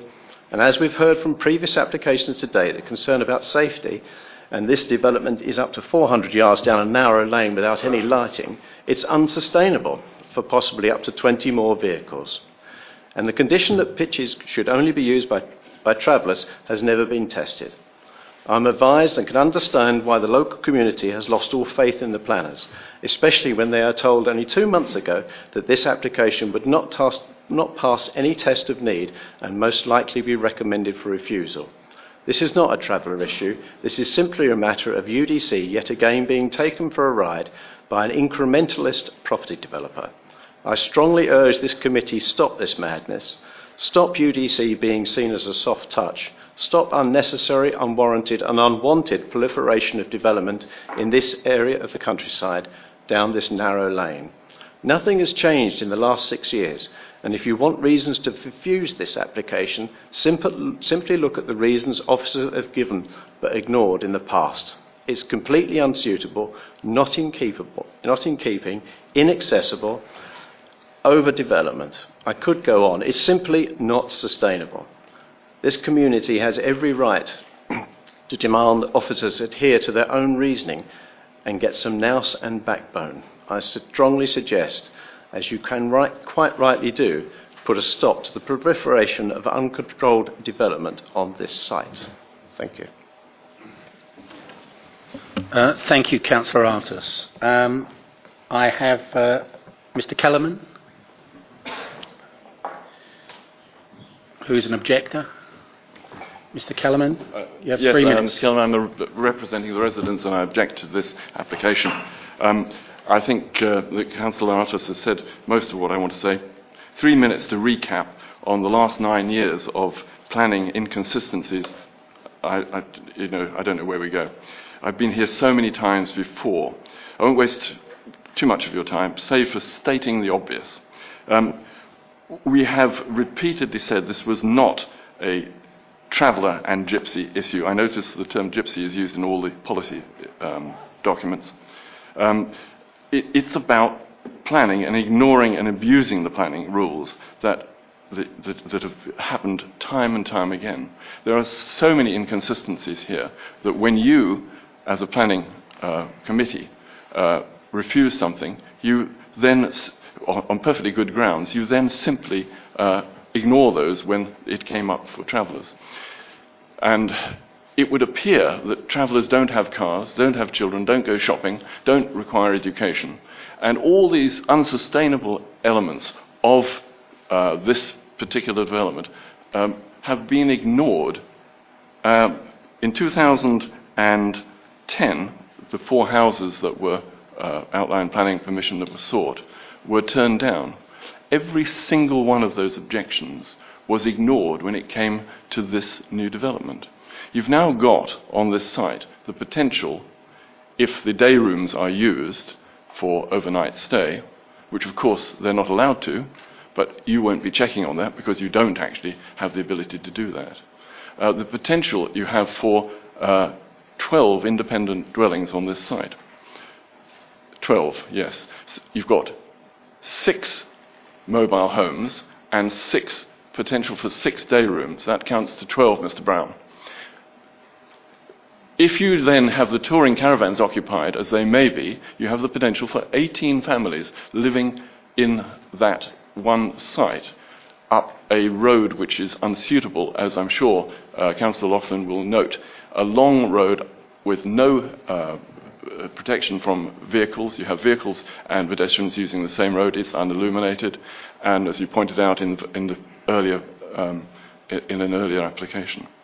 So I find it very disturbing the way that this council is able, a little bit like quoting from the Bible, to use the bits you want to use when it's convenient to pass something. And I, I, I think you do yourselves a great injustice by not applying your own rules and regulations. So I finally had an admission from Mr. Theobald that this is a box ticking procedure um, in a personal communication. And I think you have defiled the countryside on the altar of political expedience here. Um, and you have the dread of the appeal. But I think you, as a committee, must protect the planning officers who are scared to actually make a denial of this sort of application. Um, the reasons for refusal are ample and they should be used so that you can start to recover some of the lost respect that you had from the community. Thank you very much, Mr. Chairman. Uh, thank you, Mr. Kellerman. Um, Jenny Jewell from the Parish Council.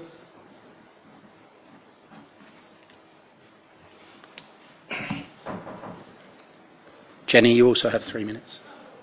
Thank you. Good afternoon. Ten years ago, permission was granted for one long stay pitch on a green field belonging to Essex County Council, personal to Mr Boswell on health grounds. Having proved that the settled community would not be given permission to build permanent housing here, Mr Boswell was sold the land by Essex County Council. The applicant obtained planning in perpetuity on appeal in 2012. A few months later, in 2013, he applied for and was given a further two pitches, claiming they were needed for his daughter and grandchildren in order to keep his family unit close. In the officer's report, it made clear that this would help towards the shortfall in numbers of traveller pitches required for Uttlesford. Over 20 objections were received. The family members, however, never moved in. Two years later, just two years ago, Mr. Boswell came to the parish council meeting and told us that he had been asked to apply for a further two pitches, that he was doing us a favour. The parish council and 13 others objected. He was given that permission. As it stands today, Mr. Boswell has now sold off four of the five pitches he was given to a developer, having reorientated his own home some 20 metres north of where it was originally shown on his uh, application. He has an area to use for a further pitch. This application is once again for his daughter and grandchildren, the same daughter as the 2012 application, who is still living in a house. He states in this application that it's just in case they might want to take up travelling in the future. In the planning policy for traveller sites, the government states that the overarching aim is to ensure fairness and equality for travellers and to the settled community. By hook and by crook, over the course of six applications, Mr Boswell has gained five permanent uh, permanent dwellings on a small green field in the countryside. The policy also says that when assessing suitability in rural areas, the planning authority should ensure the scale does not dominate the nearest settled community. This site already has five pitches on two acres, four of which now include separate day rooms, creating an unprecedented density of housing this side of the Flitch Way. All other dwellings in Camford Drive are spread out and have one family roughly two acres apart. For the purposes of planning, gypsies and travellers are described as persons of nomadic habitat of life who, on grounds only of their own or family's education or health needs or old age, have ceased to travel temporarily. This does not apply to Mr. Boswell, the applicant. He is not a traveller in planning terms. He hasn't travelled for many years, and his family haven't even started yet. Back in 2010, the inspector's opinion was that one mobile home and touring caravan would not make much impact on this lane. But what sits in front of you today is a very different beast. Time and again, the planning officer has disregarded conditions, recommendations, and reasons set out in each decision in order to make bet- or not, sorry, in order to better numbers on their balancing, balance sheets regarding need and status. It is time to stop. It is detrimental to the countryside, it is not fair to the settled community, and it certainly does not help real traveller issues. Thank you. Thank you, Ms. Gill. Um, I have two other speakers. Uh, Mr. Ronald Perrin, the agent. How many minutes? Well, He has nine minutes. they have nine minutes between them. Okay. So, Mr. Perrin, you and uh, Mr. will have nine minutes between you. Nine. Yes, I'm sure you won't be that I long. don't. I promise not to be that long. Uh, good afternoon, everyone. Um, the application is recommended for permission, so I will limit my comments accordingly. In doing so, I'm fully aware of this past local opposition to this site, and the previous uh, speakers have spoken about the historical context. But the important fact is that this site has permanent planning permission uh, for its use as a gypsy caravan site. The principle of its use, the location, um, are just not at issue. Neither is the identity of a future occupier, as the site is not limited by personal condition. The main issue arising is whether the proposed additional pitch can be accommodated on the site without causing unacceptable harm to the usual planning considerations space standards, impact on residential amenity, highways, and the character of the area and its surroundings. As to the space standards, the proposed subdivision meets all the necessary requirements of a gypsy pitch for both the proposed and the retained pitch. Your case officer's report confirms this and concludes the proposal would not result in overdevelopment or over intensification of use in terms of design or layout. There's no harm arising from this consideration. Turning to residential amenity, the proposed pitch would be no closer to the nearest dwellings than the existing mobile home tandans and other pitches on the site. As such, it will not intrude visually on the amenities of residents, and I do not believe that the likely levels of noise and disturbance arising from six pitches would be materially different to that emanating from five. And again, a similar view is expressed in your officer's report. So I see no harm arising from that consideration. Moving on to highways, the likely impact has been assessed by County Highways, who have concluded the proposal would not have a material effect on highway safety or the efficiency of the local highway network. So there's no evidence of harm arising from that consideration. As to the character of the area and its surroundings, Gypsy Pitch is now part of the prevailing character. The proposed pitch is contained entirely within the boundaries of the existing site and will be of a similar size as the existing and approved pitches. Again, the case officer's report makes a similar assessment. It follows there will be no discernible change to the character of the site itself or of the surroundings. There's no, harm, no evidence of harm arising from that consideration. In fact, in summary, there is no evidence of any material harm arising from any of the usual planning considerations. There's no evidence the proposal would be contrary to any current planning policies, and there is nothing to support the Parish Council's objection of overdevelopment. Uh, little weight should be afforded to research and consultation, uh, consultation document that they refer to in support of their objection. Such documents are not intended to be used forensically to limit the capacity of a site when a perfectly supportable proposal actually come forward. And this is such a proposal. I agree with your officer's report and the recommendation of conditional permission. Thank you very much.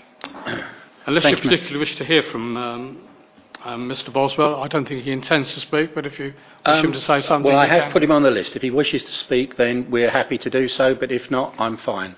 No. Okay. We're happy to leave it there. In, in that case, thank you, Mr. Thank you very much. Mr. Perrin. Sorry. Uh, yes, uh, Mr. Brown wants to clarify a few points raised by various people. So,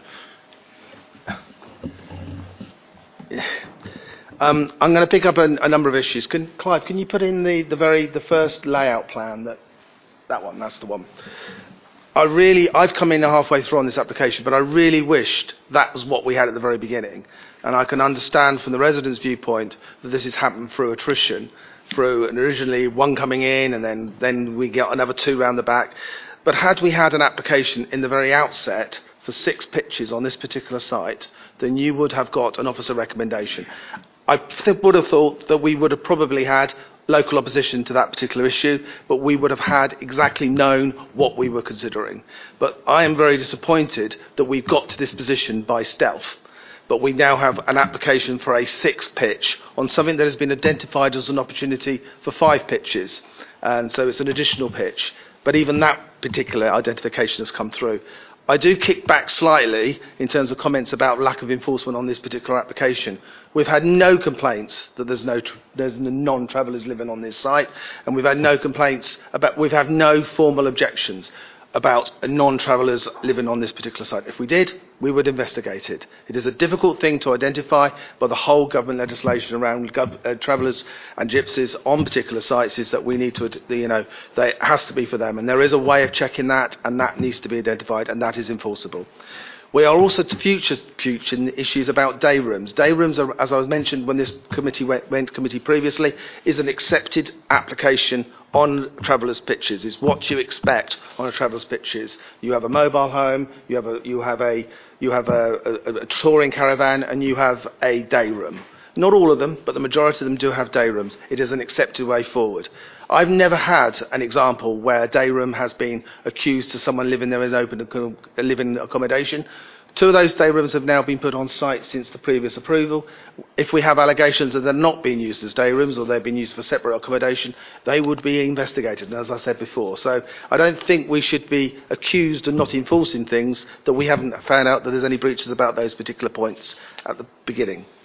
When I first saw that we had a six pitch submitted on this particular application by the subdivision of the of the of the Mr. Boswell's existing pitch at the front, I was slightly exasperated. Went, oh no, and I and I and I probably was not very keen that that application was coming forward because I was concerned about the potential overdevelopment of the individual plot. That the plot could not be could not be properly identified and properly operate by its size in terms of in pitch size, so we couldn't have a mobile home and a day room and a touring caravan. Um, a lot of work has happened between the case officer and the agent to show that it can accommodate easily. You look at that particular, the, you know, if, if, if, if Clive points to the, to the plot again, that particular plot is the same size as the other plots on the site, which are comfortably big enough for pitches. So therefore, the issue over potential overdevelopment of the site has been addressed, in my opinion. I do agree with some of the speakers.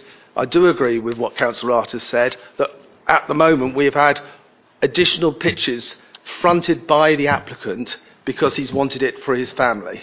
And yeah, every single one has been put forward as for his family, and none of them have. I don't think we should set that, and that is the same story that's been put forward in terms of this particular application, and I'm setting that aside as well. There is a need for gypsy accommodation, travellers' accommodation within this district, and I'm not accepting the fact that this is specifically for a family unit. And, and, and I do agree that, that that has been put forward quite a lot in terms of it. The issue here is whether a six pitch would result in overdevelopment of the site. It wouldn't, in terms of officers' view. It is, can accommodate a day room if one is required, and it will also, whether or not a six plot as opposed to five plots shows a saturation of travellers in this particular site. It doesn't do that either. It is as simple as that in terms of weighing it up, and, and hopefully that is addressed. But I wished this is what we had at the very beginning, because it would have been a much more open approach from the applicant in terms of the approach forward. But we've ended up in the right place through stealth, I should add.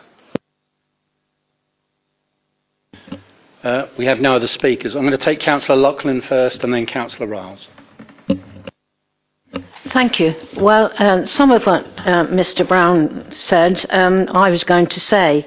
Um, but if you look on page 71 of the officer's report, it says Tandons, as a privately run gypsy and traveller caravan site, was recognised in the Gypsy and Traveller Issues and Options consultation document as having plot potential for additional pitches at the site, and I won't go on. Um, I do have some concerns about traveller sites being for families. If I sell my house and I say I'm selling it to my son, and then I sell it to somebody else. Why should that be any different? Why do travellers have to sell their caravans or put caravans on and they have to belong to their family? This is a traveller site. It doesn't say travellers and their relations site. It's a traveller site. So let, can we get that straight first of all, please? And whatever happened, fair enough. Um, but also, on page 70, it says councils taking decisions on traveller sites should also have regard to the policies set out in the NPPF so far as is relevant. In this respect, the government's overarching aim is to ensure fair and equal tra- treatment for travellers in a way that facilitates the traditional and nomadic way of life of gypsies and travellers. Now, some time ago, a man or two men from the ministry came to talk to us about travellers and gypsies. And they put that in capital letters because that is an ethnic group. That's what it's called. And I think it's denigrating to say, to call them anything else other than that. They don't have to travel. That is just a label that is put. And, you know, I, I, I, I haven't found any planning reasons so far to refuse this. And that is, I'm a, on the planning committee, and that's what I have to go by. Not because somebody might sell it to their great Aunt Nellie. I don't care about that. This is a planning issue, and that is what I will decide this on. And it there has been decided that there is enough room on this site, and I think that is what we should be thinking. And I will be proposing this application, approval of this application. Councillor Ryles. Clive, sorry, could we have a look at that one where it showed? Oh, I'm looking at the first um, plan here. On that top left, the amenity space, if you like, the paddock, have they got trees all the way around it? What are the circles then? They, they need to be planted, and um, this is something which I've um, approached the applicant, Mr. Boswell, for. Um, so far this winter, we do have a laurel hedge going all the way down this spine road here. So, um, as, as, part of the process of trying to deal with this site in terms of any previous conditions, um, before the end of this planting season, obviously at the end of March, I shall be approaching Mr. Boswell to ensure that all of those trees are planted to um, enhance that amenity area. It's just interesting that if you, when we looked at the photographs, it looked pretty um, open, and I think if those trees had actually been planted, it might have guess that that area might have made that a little bit more. Screened or more in countries. In, in, it looks like a football pitch to me as opposed to a paddock, for example. Um, can I ask a question about the day room? What does a day room consist of, please? Is it a bedroom, two bedrooms, four rooms, a toilet? What's in it involved? Um, the, the, the idea of a day room is literally what it says on it. It's everything apart from sleeping, to be frank. It can be the, it's the it can be a bathroom, it can be uh, washing facilities, it can be literally a day somewhere to sit during the day. It is not sleeping accommodation. And that is the whole idea of the way that travellers work is they do not sleep where they carry out their, their, their functions, if you like. So therefore, that is the, the so it is not sleeping accommodation. So when they're towing their accommodation, you just said, you, I think you contradict yourself. You said that they don't don't do their ablutions in the same place as they sleep. Sleep in the day rooms. Right, okay. But all, to all intents and purposes, it's a structure which has rooms and it has uh, washing facilities. Yes. Just like a, like a bungalow or something. Yes. Okay. Um, can I just clarify impact on existing residential occupants? Are those the ones across the road we're talking about at Camfield uh, Lane on the on the plan? They're up there on the. Are we talking about the, on the top left or north? Well, I'm referring to both to the left and to the right. So you, as you approach, are these okay? Yeah, and also opposite. Okay. And I, I, my final point, I suppose, really, um, the, the reason for approval of this ex- development is, is acceptable is to meet the district's um, current shortfall in provision for gypsy and traveller sites.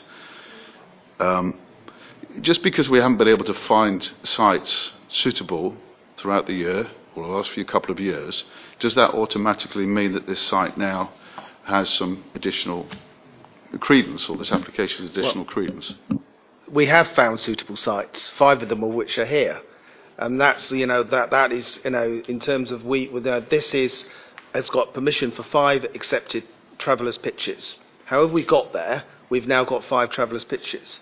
And, and, I, and I know that four of those have been provided, four of those have been provided since the need has been identified. And I know there is a change of what that actual need is, and I think it's been slightly, redu- it has been substantially reduced, but there's still a need for travellers' pitches. And so therefore the first starting point is when you've got an existing uh, travellers' um, set of pitches of five, whether or not it's appropriate to have a sixth one there. And that's what we're actually looking at. Um, and so, so this is one of those, this would be a sixth of an additional pitch of ones that we've already identified as a suitable site. Not sure I agree with the logic there, I suppose, I'm afraid. Um, as we just said, if you couldn't find a uh, traveller site in Elsenham or Saffron Walden or somewhere else, does that mean to say that this automatically has more credence because it is uh, surrounded by other traveller sites? That's, that's my, my point. If, we council's been, if we've been unable to find such sites, why does this automatically add weight to this application? It's, it's, it's like arguing, I suppose, against five-year land supply, um, housing supply, da da da, for, for building more more houses. But I, I'm not. It's, not it's, a sure I similar, it's actually it's a similar argument to the five-year land supply issue. That if, if houses haven't been provided and we ain't got five-year land supply, we need to make sure that they we approve houses in appropriate locations. So the, the judgment still gets the same. If if we have, have an issue about having not identified a, a pro, enough travellers' pitches in the district, we shouldn't just be approving every any other you know I- anywhere. We still need to make sure that wherever we approve them is an appropriate site. So you are correct in saying that. Thank you, Mr. Chairman. Um, I'm finding it difficult to get my head around this um, in terms of weighing up whether or not this should or not be approved. I don't know about other members on the committee, but I, I've read the history, I've heard the comments.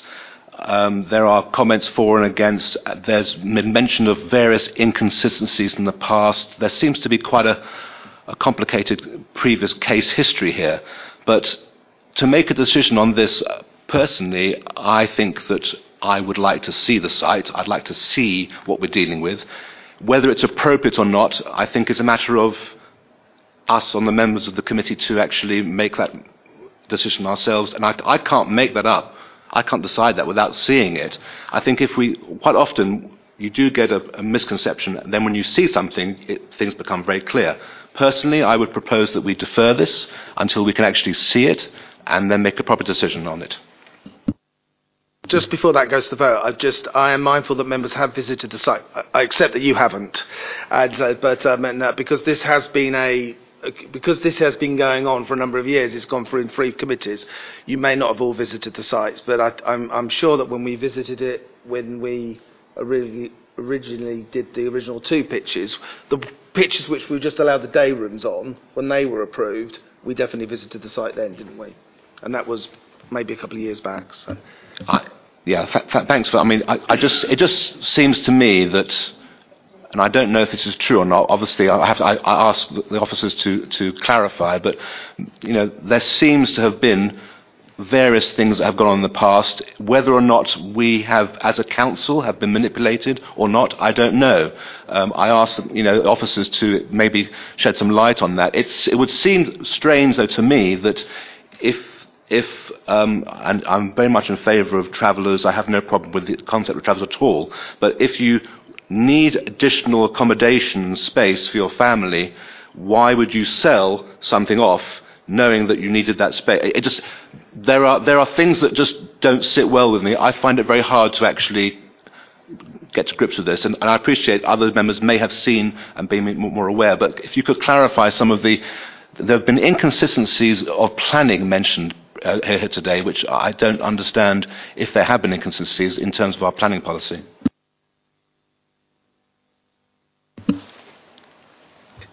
If I, if I could just expand on the, the, the Gypsy and Traveller issues and options consultation document, because I think that's, that's quite important to put the whole thing into context.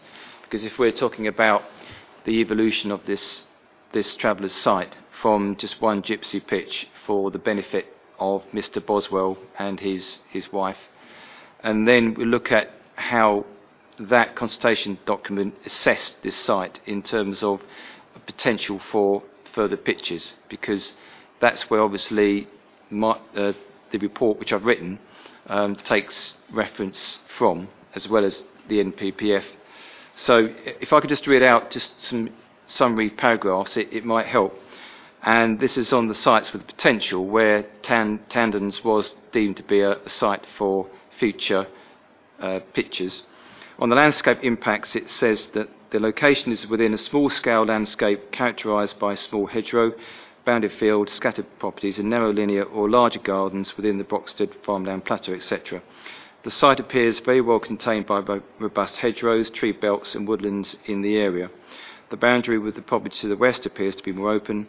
The site appears to be suitable to accommodate some further pitches, although these should be carefully located to minimise their visibility from the lane and any overlooking property, which obviously my uh, report addresses, and avoid a significant intensification of development, which would be out of character with the loose nature of the existing settlement pattern, which is obviously where we are today with discussing whether or not this amounts to intensification or overdevelopment.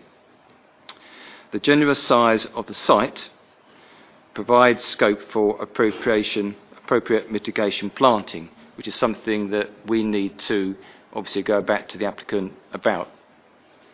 And then it says achievability. There appears to be no reasons why the site could not be intensified by the existing occupants. The land is available, policy and phys- physical constraints are capable of being overcome, and mitigation measures are feasible, subject to the ability of the owner to finance the development. The development appears to be viable, and it concludes by saying that there is an existing gypsy and traveller site here, which needs to be safeguarded in the local plan. The site is available and suitable for further pitches, subject to adequate landscape mitigation measures and historic environment, environmental investigations. So that sort of describes what that said about that. So what you're saying is that there were conditions attached to the last uh, planning application given that have not been met. Is that what you're saying? No. Um, what, what, what that is saying is that there would be suitability for further uh, pitches at this site, subject to mitigation, and that would be appropriate planting. So, given the fact there has been some planting measures shown for the previous pitches on this site, and only some of that has been implemented to date, some have, we need therefore to rectify that to ensure that, as you mentioned, at the front of the site, uh, this amenity area, for example, is, is treed and therefore softens the landscape within the site. Can we? No. Can we please? Can we not speak, please, or we'll have to remove you? I, I, I understand what you're saying. Please, thank you. Right. Ca- Councillor Fairhurst. Thank you, Mr. Chairman. I, uh, for one, don't like being misled. I worry, as Councillor Freeman has coined the phrase, about stealth planning. And uh, I understand that uh, some things haven't been done that are required to be done. We're discussing here, it's, it's really irrelevant who the people, who the applicant is. It should be relevant to the purpose or motivation behind the process. But we're looking at, it seems, a question of density, and of course, obviously, sustainability in normal terms. I'd like to ask the officer just one question before I proceed, and the question is simply this Have the conditions that were pre- precedent or preconditions set for previous applications all been complied with at this stage, or are we looking at a new application before these preconditions have been met? Simple question. I would be honest to say that the planting conditions, which are the main uh, conditions to be complied with here, because you can move a mobile home within its site pitch. It's not fixed uh, in terms of what would be, for example, bricks and mortar on, on a site. Uh, there is ability for flexibility to move about within the site. So, Sorry, excuse me. Yeah, This was an easy question. Uh, It's an easy question. Yeah, just clear answer. Right. Short answer is no. clarify, it is not wholesale breaches of conditions in terms of occupations. It is regarding the landscaping hasn't been carried out. Now that is not, that is it. That is the only thing on this particular site. There's been accusations that they've juggled things around on the site. They can do that. A pitch is approved, and that does not show. A, it may have indicated a mobile home, and it does on this one. It does show a mobile home in a particular location on this pitch. That mobile home, by its definition, can be moved. And it's, it is, you know, that is the whole issue. And that a lot of the accusations about lack of enforcement have been around people juggling around things on their pitches. People can juggle around things on their pitches. That is not a breach of planning control. And I'm a little bit concerned that you're hearing that we're misleading you and you're accepting that we're misleading you. We are not misleading you. Secondly, there is one breach in terms of the land. So the answer to your question is the planting hasn't been completely carried out. Completely carried out. Mr. Chairman, my question is simple, and it goes to the nub of this issue. We are required to be fair and equitable to all planning applications. And if we're going to take ourselves seriously, and if we're going to expect other people to take us seriously, we we impose conditions on applications. Those conditions are part of that approval. And I think we've been remiss of us. I actually am inclined to support this application. But I would not support an application when there's known to be enforceable conditions that have not been fully met. So I'm going to say we have a choice here. We either defer this process until those have been met, or we satisfy ourselves they can be met, or I'm afraid I would propose that we reject this. Thank you.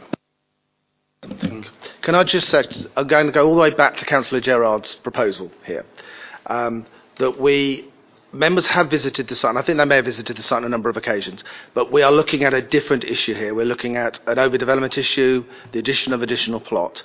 You've raised valid comments about the fact that we've had approvals on this particular site where mitigation may or may not have been carried out completely. Um, so maybe we go back to Councillor Gerard's comment, as part of the deferral, the members revisit the site. That needs to be, I mean, that, you know, and I, and I think that was. Okay.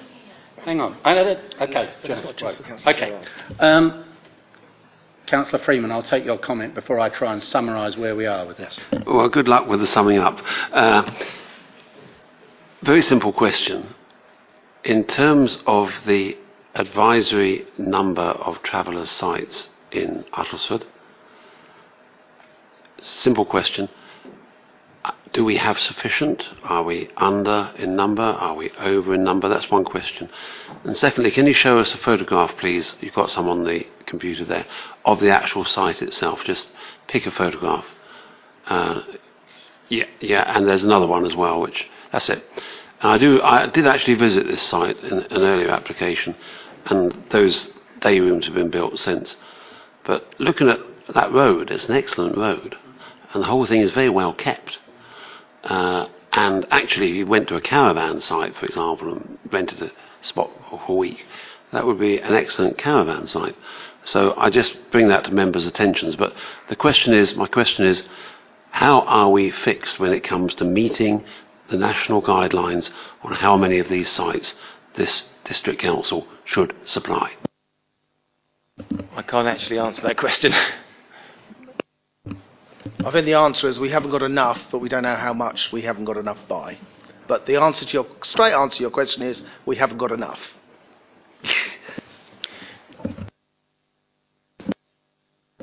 answer one.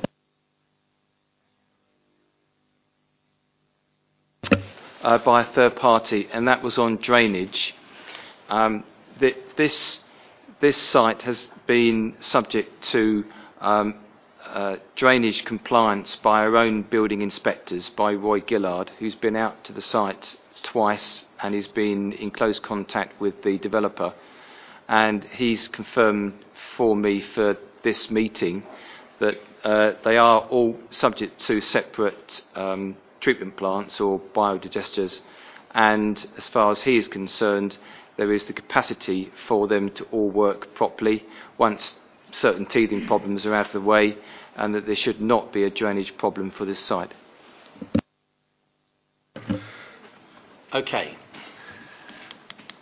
Councillor Hicks, just before you have your say, I'm just going to try and see where we are. Um, Councillor Gerard, I take your point you haven't visited the site. I think most of the others of us here have visited the site. Um, I'm aware you're also sitting as a substitute, so it actually becomes very difficult to uh, prolong a process for that reason. So um, I think the photographs actually give you as clear an image as you can possibly see as far as the proportion and what is there. So I, I'm going to say that we deal with what we've got in front of us on that point.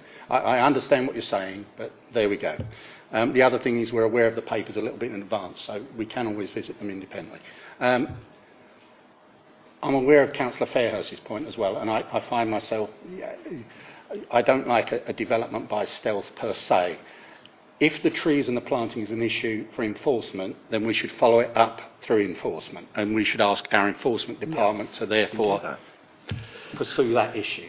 It's not actually relevant to the planning application that's in front of us. I, I take your point that it's, you know, it's, it's, it appears to be something blatantly flying in the face of where we are.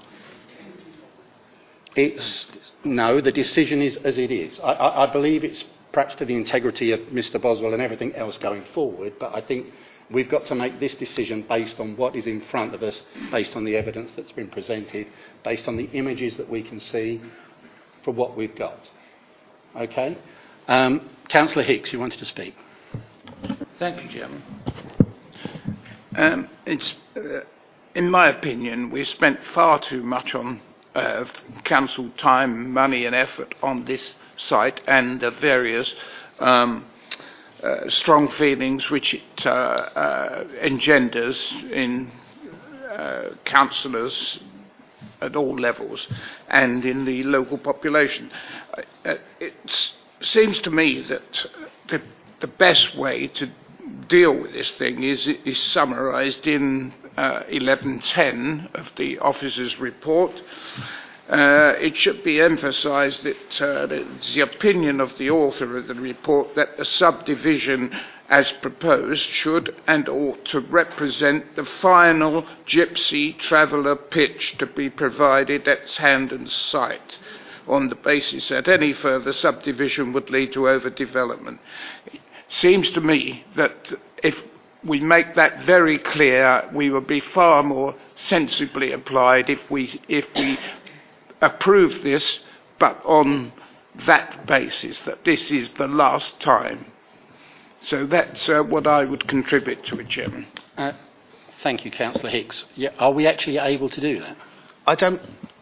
We can't. We can't actually do that. But I can understand where Councillor Hicks is coming Yes, from. We have ended up at the end game on this particular site, and as I said at the very beginning, I wished this is what we ended up with at the very beginning. We would have had a bigger debate. I'm sure we would have had about it. But this is where we've ended up. You look at it. You can't see those sites being subdivided. You can see an attempt to try to include other pieces of land outside of that, but that's a different that's a different that's a different thing where we are. But we can't prevent someone applying to subdivide it. Um, uh, but but I think what Clive has put in the report is exactly right. I think this is the end game for this particular site. It's been a pain getting there, but this is where we are. Councillor Hicks, are you happy to propose? She already has. Oh, I'm sorry, I have a happy proposer in Councillor propose Loughlin. that Are it- you- we you should happy to approve second this um, application, um, and if we can incorporate words to that effect in the um, conditioning, then I'm, um, I'm even more happy to propose it. I don't think we, we can put we can't we can't articulate those words in approving planning permission, but I think you've just said it. Well, if you can come, come to a form of words that conveys the same uh, we can convey that message. intention. okay, I have a I have a proposer, Councillor Loughlin. Are you happy to second it? Happy to second it? Certainly happy to second. Okay. I have a proposal and a seconder for approval of this application. Can I please have a show of hands for those in favour? I have five. Those against? One, two, three, four. Abstentions? One. That application is carried. Thank you. Yeah, yeah, we'll, we'll have a five minute break and then carry on. Thank you very much.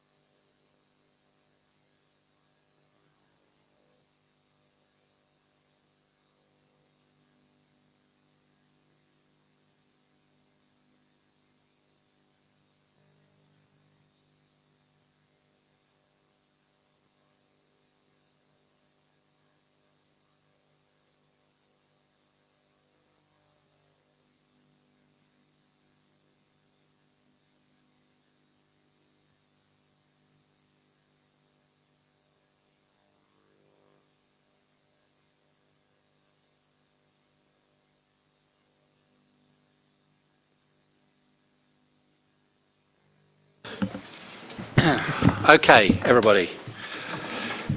Continuing, application UTT 172807, full application, at 14 St John's Crescent, Stansted. We visited this morning. Uh, ready to take us through it?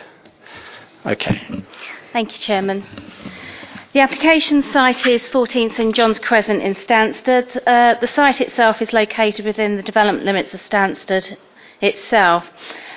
Um, the site consists of a bungalow, um, as you can see here, um, and as you can see, it's setting uh, amongst the adjacent properties. The applications for the proposed demolition of the bungalow um, and its garage and the erection of two uh, detached four bedroom dwellings. The, dwelling, the dwellings would be um, sorry, the dwellings would be um, two storey, uh, four bedrooms, um, and they will sit on the site with uh, parking to the front of the site located here.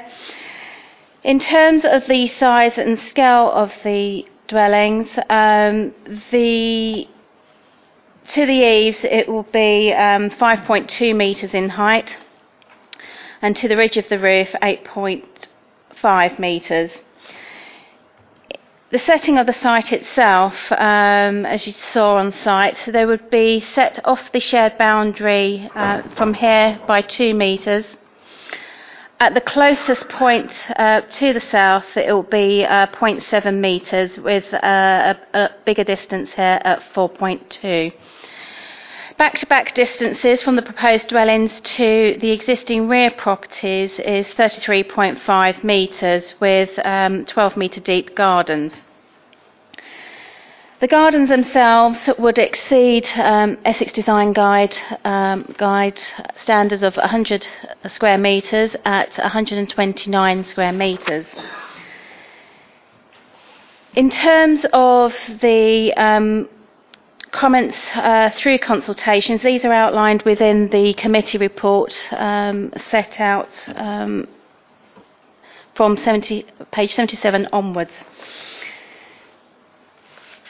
Uh, your attention is also drawn to the sub-reps, um, which um, provides additional uh, letters that have been received following a reconsultation on amended plans on the scheme.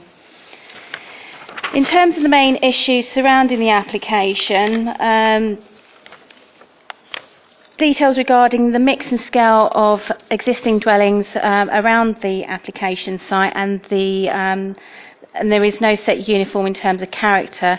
Um, you had seen on the um, our site visit this morning um, the differing houses that are surrounding the actual application site. In terms of the assessment of the application, um, the size, scale, and design of the um, of the proposed dwellings are considered um, appropriate. Um, there will be use of traditional materials as well. This uh, drawing here shows you um, how um, the dwellings are, are, would sit uh, amongst the application site in between the existing adjacent bungalow and the adjacent two-storey dwelling. There are no, it's been um, assessed that there will be no um, harm to the character of the street, street scene itself, no material increase in overlooking, although objections have been raised by neighbouring properties in terms of increased overlooking. Um, of a sitting out area located here and um, windows into sitting rooms. However, as part of the application, um, the scheme has been revised in that um, the first floor bedroom window located here has been moved away from the, uh, the closest corner of the um, shared boundary and the window has been made smaller to uh, reduce the opportunity for overlooking. This was also assessed as part of the application that there is also alternative private um, areas of amenity space on the adjacent application site as well. Overall, um, the scheme accords with policy. Um, parking provision accords uh, also with standard. No objections have been raised in terms of highways, ecology, landscaping. Um, therefore, the application is recommended for approval, subject to the conditions listed within the report on page 83 and 84 on the agenda. Thank you, Chairman. Uh, thank you, Mrs. Shoesmith. Um, we have one speaker, the agent, uh, Mr. Warwick. Okay. No more than. Thank you for that. Um, okay, over to you, members. Councillor Freeman. Yes, thank you, Chairman. Uh, can we just confirm uh, on page 84, condition number four, which is M4 brackets 2 accessible and adaptable uh, dwellings. Can we just confirm, uh, I'm not fully familiar with that condition, uh, that this is actually a facility for installing a wheelchair lift if required at a later date? The um, Part M um, supersedes the lifetime home standards um, and it, it, it's uh, part of the current building regulations. Um, it's to ensure that the house is um, able to be adapted to be able to provide a through floor lift at a later date. Okay, in that case, Chairman, I submit that that does actually negate most of the value of actually having a bungalow on this site, because it means that all the floors are available if you're unfortunately required to use a wheelchair. No, it's a good point. Uh, Councillor Fairhurst. Thank you, Mr. Chairman. A couple of things. Um, is that um, tandem parking on the bottom left-hand corner? We don't encourage it, I thought. That's the first thing. And second thing is, I'm not, I'm not mad about the thought that if, there's, if there was overlooking, that we, the excuses will they put other amenity space around the corner. Overlooking is overlooking. Um, but I think today we saw the site, and I would suggest that there is not much overlooking. I was the window, if you remember that, I would know that. Um, not high enough. But so I would propose that we accept this. I think it seems like a good site. Uh, Councillor Loughlin? Thank you. Um, sorry, I've got my microphone to the side, so I have to disappear for a minute. Um, can, uh, Mr. Brown, I know you don't like wheel washing. Um, this is an, it's not a private road because there's only one private road in Stansted, but it, it is an unadopted road that the residents make up. So um, if we don't have wheel washing facilities, is there any condition that we can put on that if the developers damage the road, which could happen, that they will be liable for its making up, please? Because I couldn't see that under conditions. Um, yeah, you're right. You're, you know that I don't like construction management plans.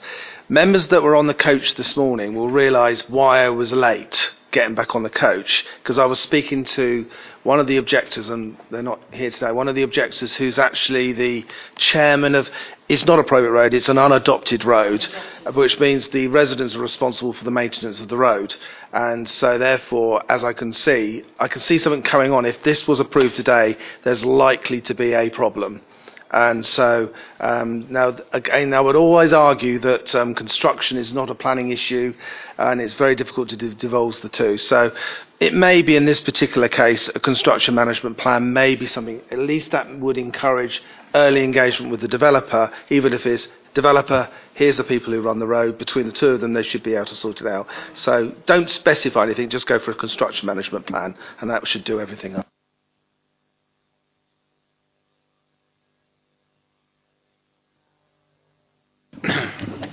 Okay. Uh, Councillor Gerard. Okay, just, sorry. um, just mindful of just some of the parish council comments. Um, with, I mean, the issue of bungalows, I think, has been handled because I think the issue of providing housing for the over 60s is important, and I think that's been covered.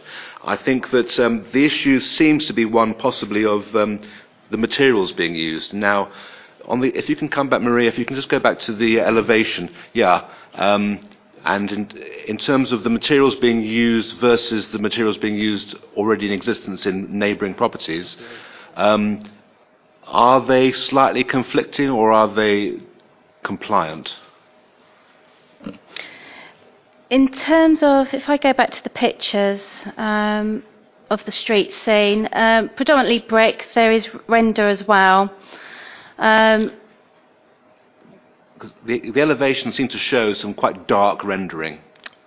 Uh, I believe it's weatherboarding um, that located here above. Uh, the rest of the um, the rest of the buildings proposed to be brick. However, there is a condition that has been placed, condition two, regarding details on the materials to be submitted for approval. Fine. Th- This Okay, is an item for right the officers Okay, going forward, fine. okay? Okay, Uh, thank you. Councillor Ryles and then Councillor Hicks. Um, I, I, I, the, the design, there's no overlooking issue as far as I'm concerned, and I don't blame the applicant for doing what he's doing.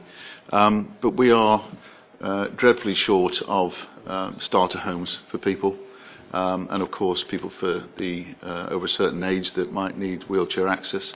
So, what I would prefer to see is um, two small sets of maisonettes, for want of better expression. It's a very old expression, isn't it? Um, but if you like, just two two bedroom flat units with maybe a lift in there to you know for the future. Um, I think that would be a little bit more acceptable to me, rather than just going for a four bedroom house, which is going to house, house one family, um, and could ho- ho- uh, house two families basically. Uh, again, we have to deal with the application that's in front of us. I, I take your point, but that's where we are. Councillor Hicks.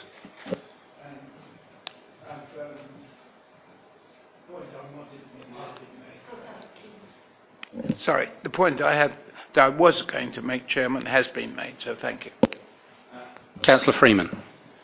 Yes, thank you. Uh, I'm mindful of approving this, but I would like to see that if condition four uh, comes back for being lifted, which does happen, uh, that it comes back to committee because I think the provision uh, of M4 section 2 uh, adaptable dwellings is a key part of this and I would not want to see it lifted without it coming back to this committee.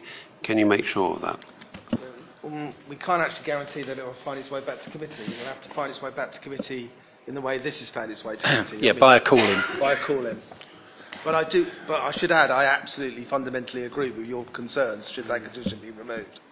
Can I just say, though, that the wording of the condition would need to be um, altered because it currently states um, that it would need to be built in accordance with, it doesn't seek for details to be submitted for approval. So, No, no, that no, that condition's correct. oh, okay. Because all that condition does um, is um, flag up under building regs the M4 bit. All it does is flag up. They don't have to do anything. It's just a flag up. There's no details to be submitted, um, and and so that and then that will naturally through the building regs enforce that the M4 two parts of the processes are, which is what we want for exactly the same reasons as what Councillor Freeman said in the outset. Councillor Gerard? You're fine. Okay. Uh, I have a proposer, I believe. I have a proposer, Councillor Fairhurst. Do I have a seconder? Councillor Freeman. All those in favour for this application, please show. One, two, three, four, five, six, seven, eight, nine. Councillor Ryles. That application is approved. We're moving on to UTT 172429, outline planning for Full Hilltop Lane. Uh, this application is before us because UDC has an interest in the land.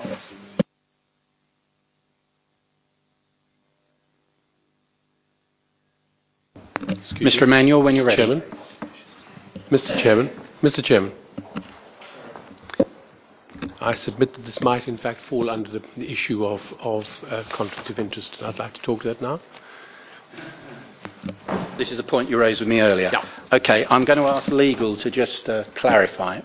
May I just make the point? This is because it's UDC ownership. Okay. All right, I thought it was. We are, but he's broadened the question. Okay, Mr. Chairman. Nemo iudex in sua causa, the very old common law principle, it means you should not be a judge in your own matter. And this is a very big issue. And it's an issue that's been raised a number of times. It affects us on a number of occasions. And it's one we have to address ourselves to because it may render our entire decision invalid. In fact, in our own constitution, we have a comment I saw, I just looked up today, it said something like, to decide whether an, an interest is prejudicial, members should apply the following test, and it's a very old Lord Denning test. Would a member of the public with knowledge of the relevant facts reasonably regard this interest as so significant that it's likely to prejudice the judgment of public interest?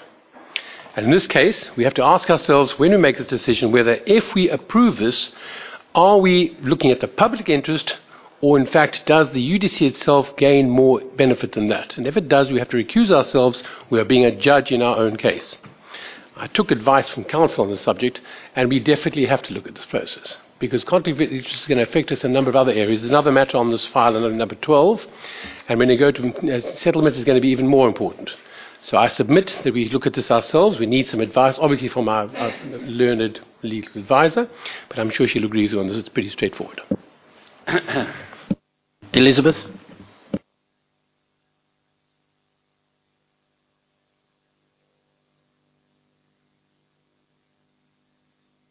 I've not got quite that far yet, Councillor Chambers.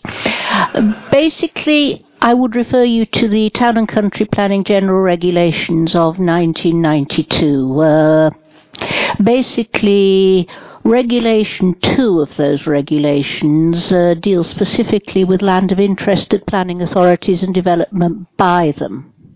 And what it says is, subject to paragraph 2 below, in relation to land of an interested planning authority other than land any part of which is within a national park and which is land of a planning authority which is a non-metropolitan district council and land in respect of which an urban development corporation is a local planning authority and which is vested in another local planning authority, and development of any land by an interested planning authority or such authority jointly with any person other than development, whether or not jointly with any person by an interested planning authority which is a non-metropolitan district council of land, any part of which is in a national park, and another local planning authority of land in respect of which an urban development corporation is a local planning authority, the provisions of parts 3, 7 and 8 of the 1990 Act other than sections 76, 90, 2, 5 and 223 shall apply subject to regulations 3 to 11 below. Regulation 3 goes on to say that subject to regulation 4 below, an application for planning permission by an interested planning authority to develop any land of that authority or for development of any land by an interested planning authority or by an interested planning authority jointly with any other person shall be determined by the authority concerned unless the application is referred to the Secretary of State under section 77 of the 1990 Act for determination by him. Essentially, section uh, regulation 3, I'm sorry, of the 1992 regulations specifically permits a planning authority to determine planning applications when that authority is the landowner.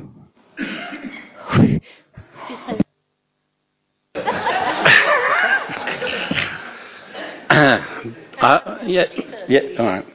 Ben, did you get all that? Okay. Um, okay, thank you very much, Elizabeth. And I think Councillor Ferris is going to come back. Unfortunately, yes, Mr. Chairman. That is an empowering clause, and that gives us authority which we actually exercise in this com- committee. That doesn't overrule common law. At the end of the day, if it did, there'd be no issue of, co- of conflict of interest in this council, which I think everyone would accept would be completely an- an- an- anathema to us. So I would argue that if we look at any issue in which we are a party, regardless of, in fact, we're the only party, we have to weigh the decision on, on an issue of whether it is in the public interest or in our interest, and if it's in both, that our interest themselves and our decision in the public interest comes first. If it doesn't, if it's an interest that uh, uh, applies to us and we are the beneficiary in that situation, I would submit we have a conflict of interests. In this case is one, Number 12 is slightly more complicated. If we don't apply our minds to it, what we're effectively saying is we are immune to the common law of conflict of interest. And that, I'm afraid, is something we couldn't live with. uh, Councillor Loughlin. But that would negate all our decisions that we've made in the past, surely. Yeah, it would. It would only negate, sorry, it would not negate any decision if the decision was taken with the public interest comes first. It's a question of balancing two competing interests. A conflict of interest happens when, and it says it specifically, um, any compromise would likely compromise the impartiality of those who work for it. It's about impartiality.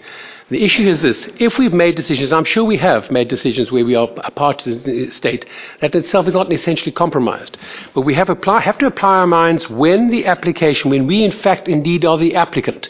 We have to ask ourselves, and we have to continue to ask, I think we should remind ourselves each time, that if we are the applicant and we are the sole beneficiary, or that the public, uh, public interest is less or, in, or, inferior to that decision, we then have to declare a, a conflict.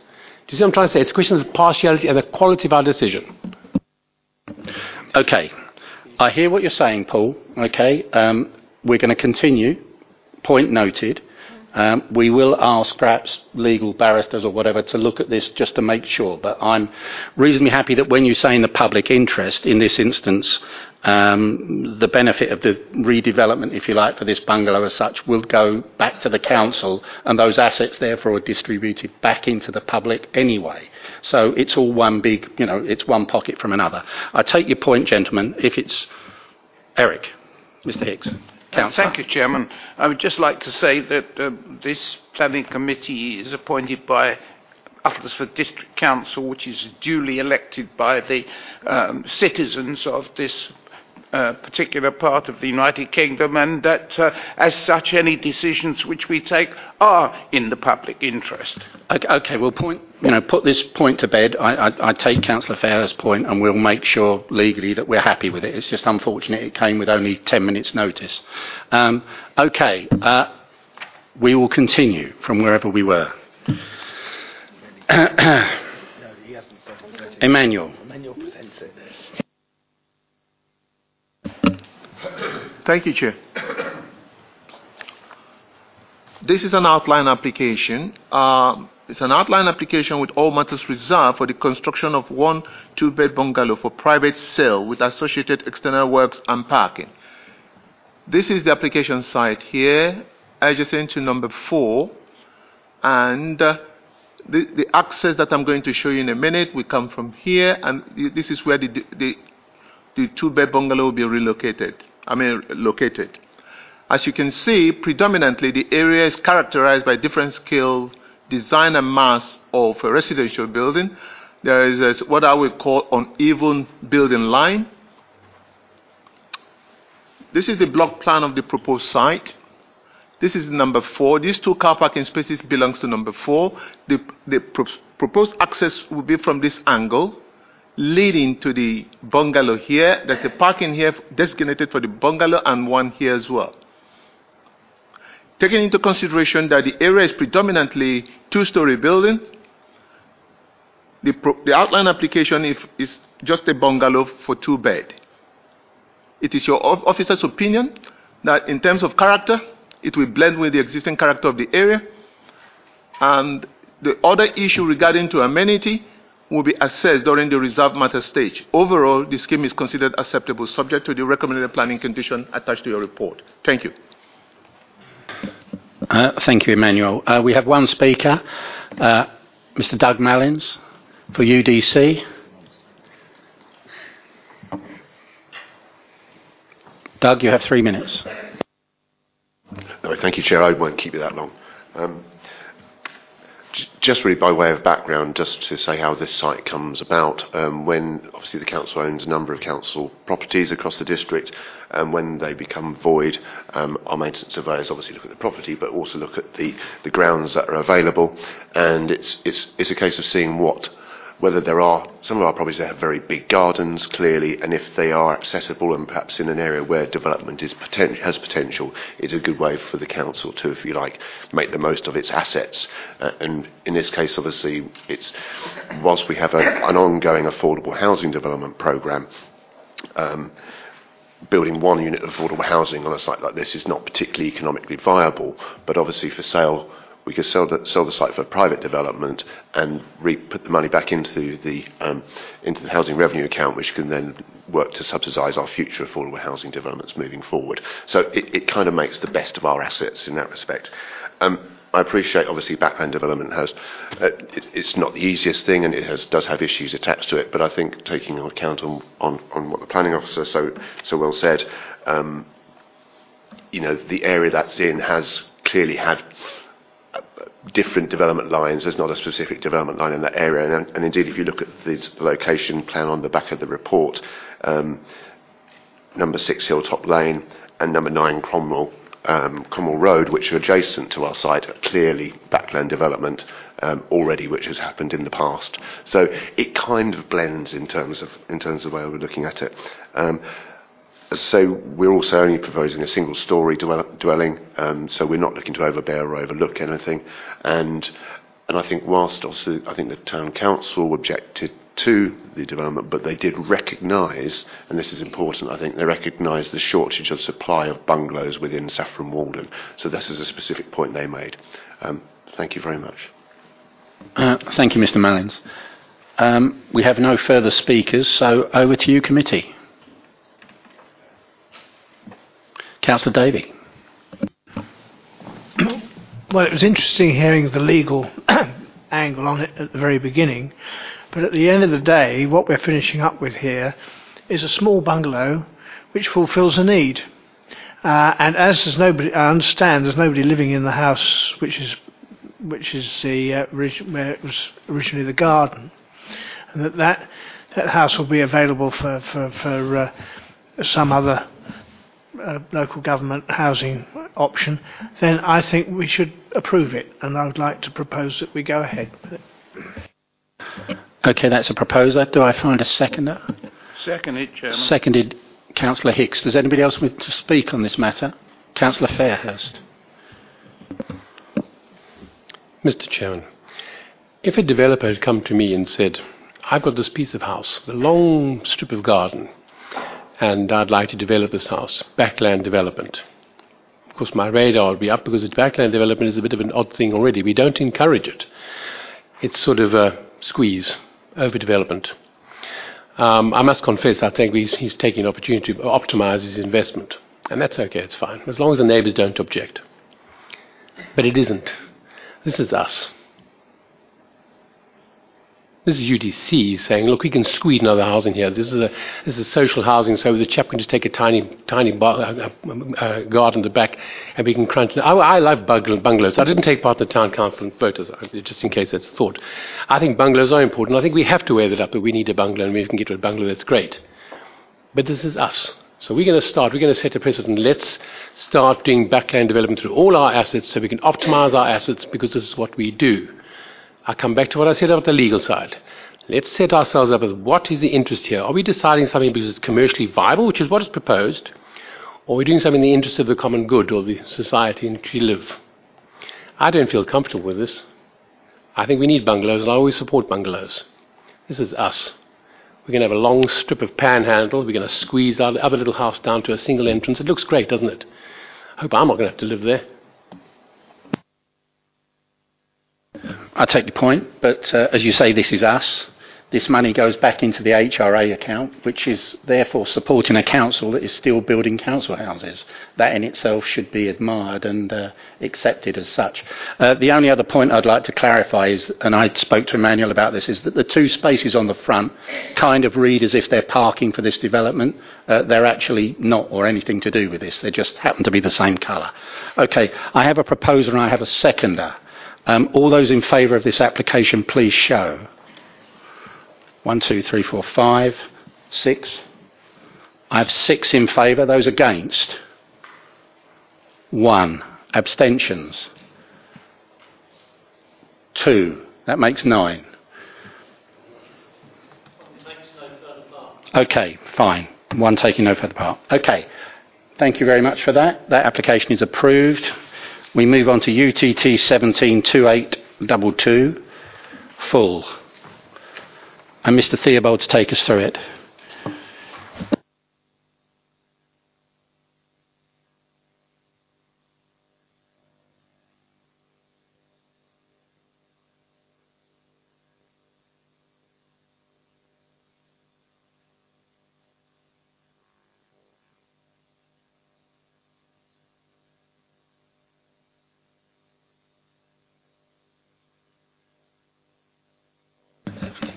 Ready?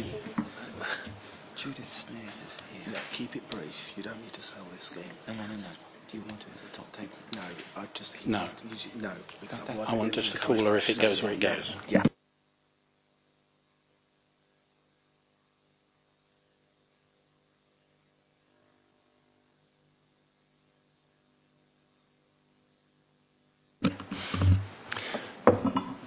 Mr. Theobald. Thank you, Chair.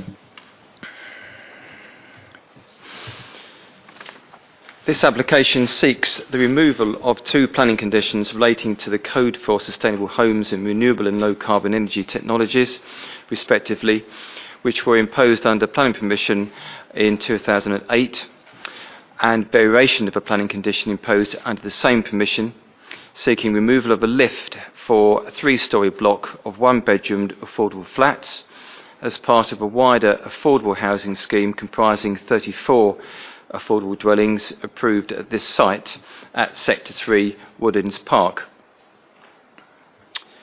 As part of the applicant's case to the council by way of some compensation to offset the loss of the lift for this scheme, the developer has stated that it is prepared to provide additional accessibility measures, namely automatic sliding doors for the external entrance and internal doors for the ground floor of the flatted block.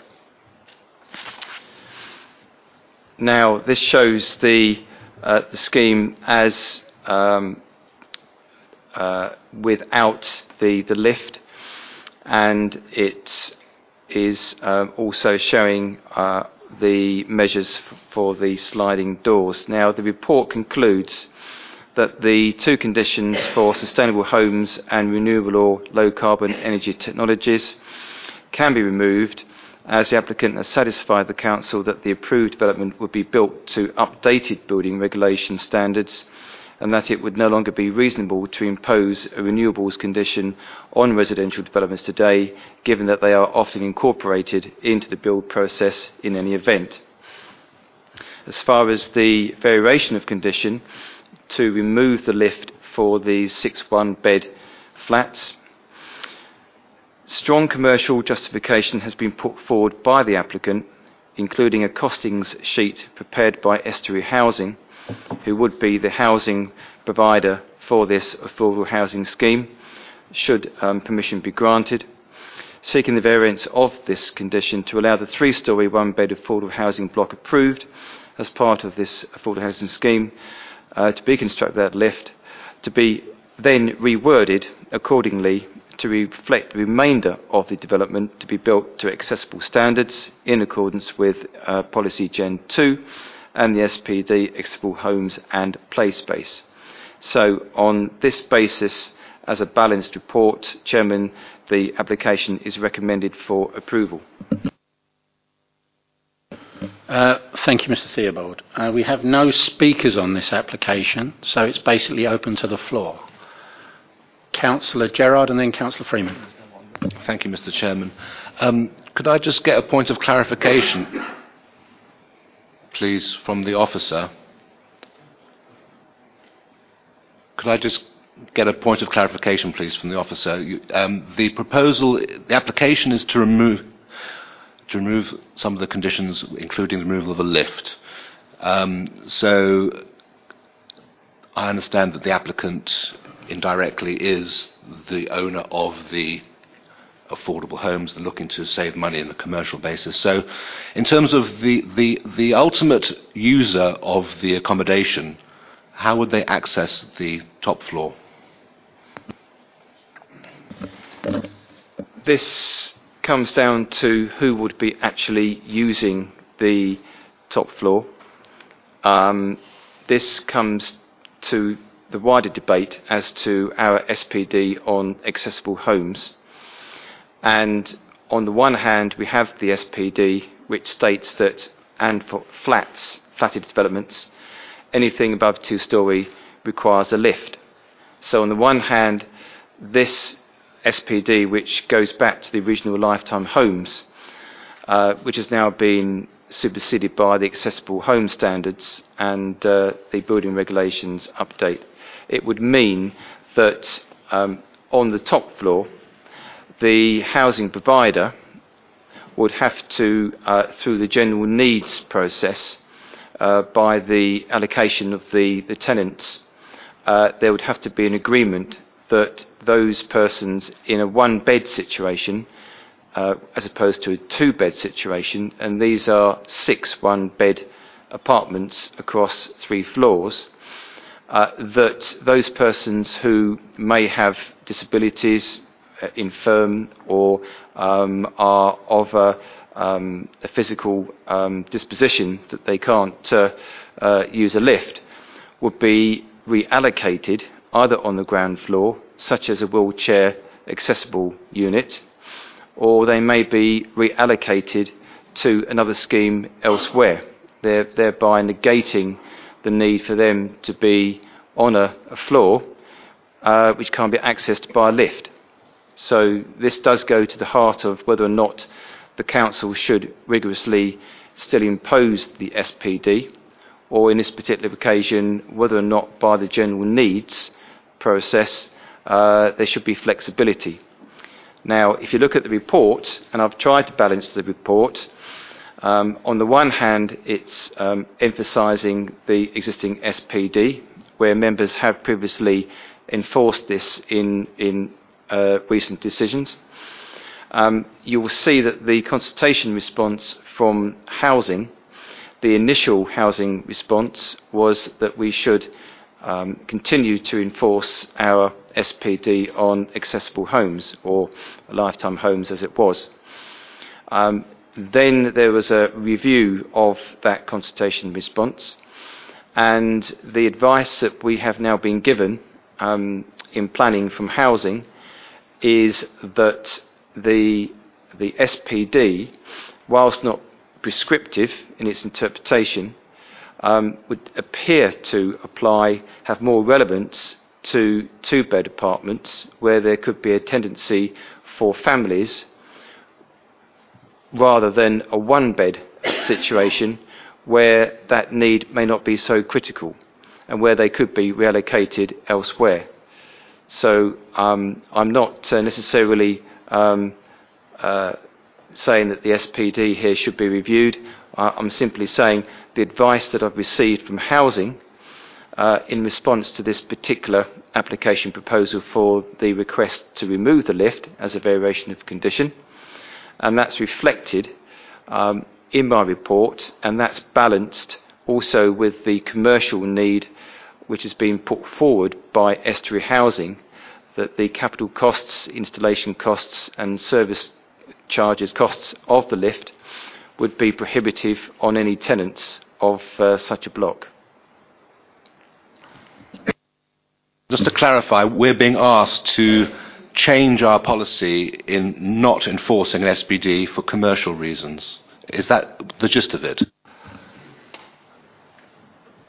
the housing response is the housing response is more on the uh, the general needs of a tenant, and I don't necessarily think that they've been persuaded necessarily by the commercial case of this application. It's essentially come in as a, a non-viability argument by the housing provider. So um, it was on the the response I, I, got a second time around from the housing uh, department, but uh, obviously we now have two situations on this application decision one, the commercial, and secondly, on the SPD itself. Mr. Theobald, I'm not accusing you of being sort of in any way sort of being swayed by the housing. I, I know you're in a difficult position, but I think for us as a committee, we have to look at it in a slightly different way. And I, I personally don't think that we should be looking at this for commercial reasons. If, if, this is, if these are units that could, can be used by anyone, they don't have to be infirm or disabled. There's just could, people that just don't particularly want to have to walk up two flights or three flights of stairs. Um, I don't think that we should defer from um, enforcing RSPDs. Councillor, the actual answer to your question was yes. Okay? Um, but there's a little bit more to this than meets the eye, okay, as there is with most of these things. I know some others of you want to speak, but um, these are affordable, so they'll fall under our control with the Housing Authority, okay? Uh, and we have a requirement to get as many units built as possible. Now, there is a, a danger, I'll say, that if it can be proven that this is not viable as such, uh, that the housing, you know, that a housing authority doesn't come forward to take up the allocation, if we can't find somebody to build it because it can't be made to work, then we could possibly lose the permission, and then the developer has the potential to come back with market housing. Am I correct? There's, there's quite a there's quite Yeah, a few hurdles to get to before we get to that. But, but, that, but that's the end game. Yeah. Now, I'm, I'm with you on this. Uh, in fact, for this particular developer, I'm absolutely with you because we've been over a barrel with this. This is the thin end of the wedge, and lots of things have gone on. But in this instance, uh, and we have Judith Snares in the room. So what, what they've done is they've done an analysis of, of what type of housing we need. They've looked at what our need is, and we do need one bedroom units of this nature. It does fit our requirement. In the event that, say, a, a couple were there and the, the lady fell pregnant or whatever, and they therefore couldn't manage without us, then they have every right to, at the point of six months, be asked to be rehoused. And it may be that one of the base units is available. So what I'm saying is that within our system, we have over 4,000 properties. We would be able to hopefully meet that need. And those people would go to the top of a priority list. So those people would be addressed as, as early as possible. Yeah? Uh, Does that sort of help with the... Well, it, it does. I mean, I, I'm on the housing board, and I, I, I do hear these cases on a regular basis. But the point is that sometimes they're not available, and that's the problem. Is that they're not they're not available when usually when they're needed, and that is a constant problem that the housing board have. I'm just concerned about setting a precedent. Councillor Ryles. Sorry, and you. Sorry. I just want to re- I'll, uh, I will come back to you. support uh, Councillor Gerard's view on this. I think why I mean as, as why are we agreeing to something that limits our uh, uh, our supply of homes for people um, in any way? So we're causing a little problem for ourselves here, aren't we? Because if, say, for example, you have the scenario that somebody can get to the top floor, but they become ill and they need to have access to a wheelchair and get up and down, by, by doing this, we take away, we, have, we, we cause another problem. Not only that poor person has to move from somewhere where they've been for a long time, they probably really enjoy the area, etc., etc. We have to, we have a problem for ourselves trying to find them somewhere to live within the district. And it's all, there's an awful lot of coulds and shoulds in this sort of um, application. I think we should be a little bit more prescriptive. I should think we should be thinking a little bit more about uh, making sure that the, the uh, applicant cannot avoid his original application responsibilities. Um, so, as far as I'm concerned, I think that those lifts should stay. The fact that it's going to cost £28 a month extra for that person uh, for having a lift or that, that provision of a lift to that particular apartment, I, I think is negligible.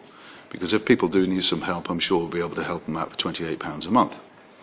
Coming back to the removal of the conditions as far as the um, uh, Code for Sustainable Homes, Renewable or Low Carbon Technology, um, Clive, you mentioned that um, if these are removed, um, you mentioned that they are off the, the criteria or the, the benchmark is often included within existing building regulations. Uh, again, it says often. You're saying often included. If you were saying to me, well, this, this, um, when was this really first approved? 2008 or something? Quite some time ago. So I can understand things have moved on. Um, 2002. 2002. Wow. Why haven't they built them since?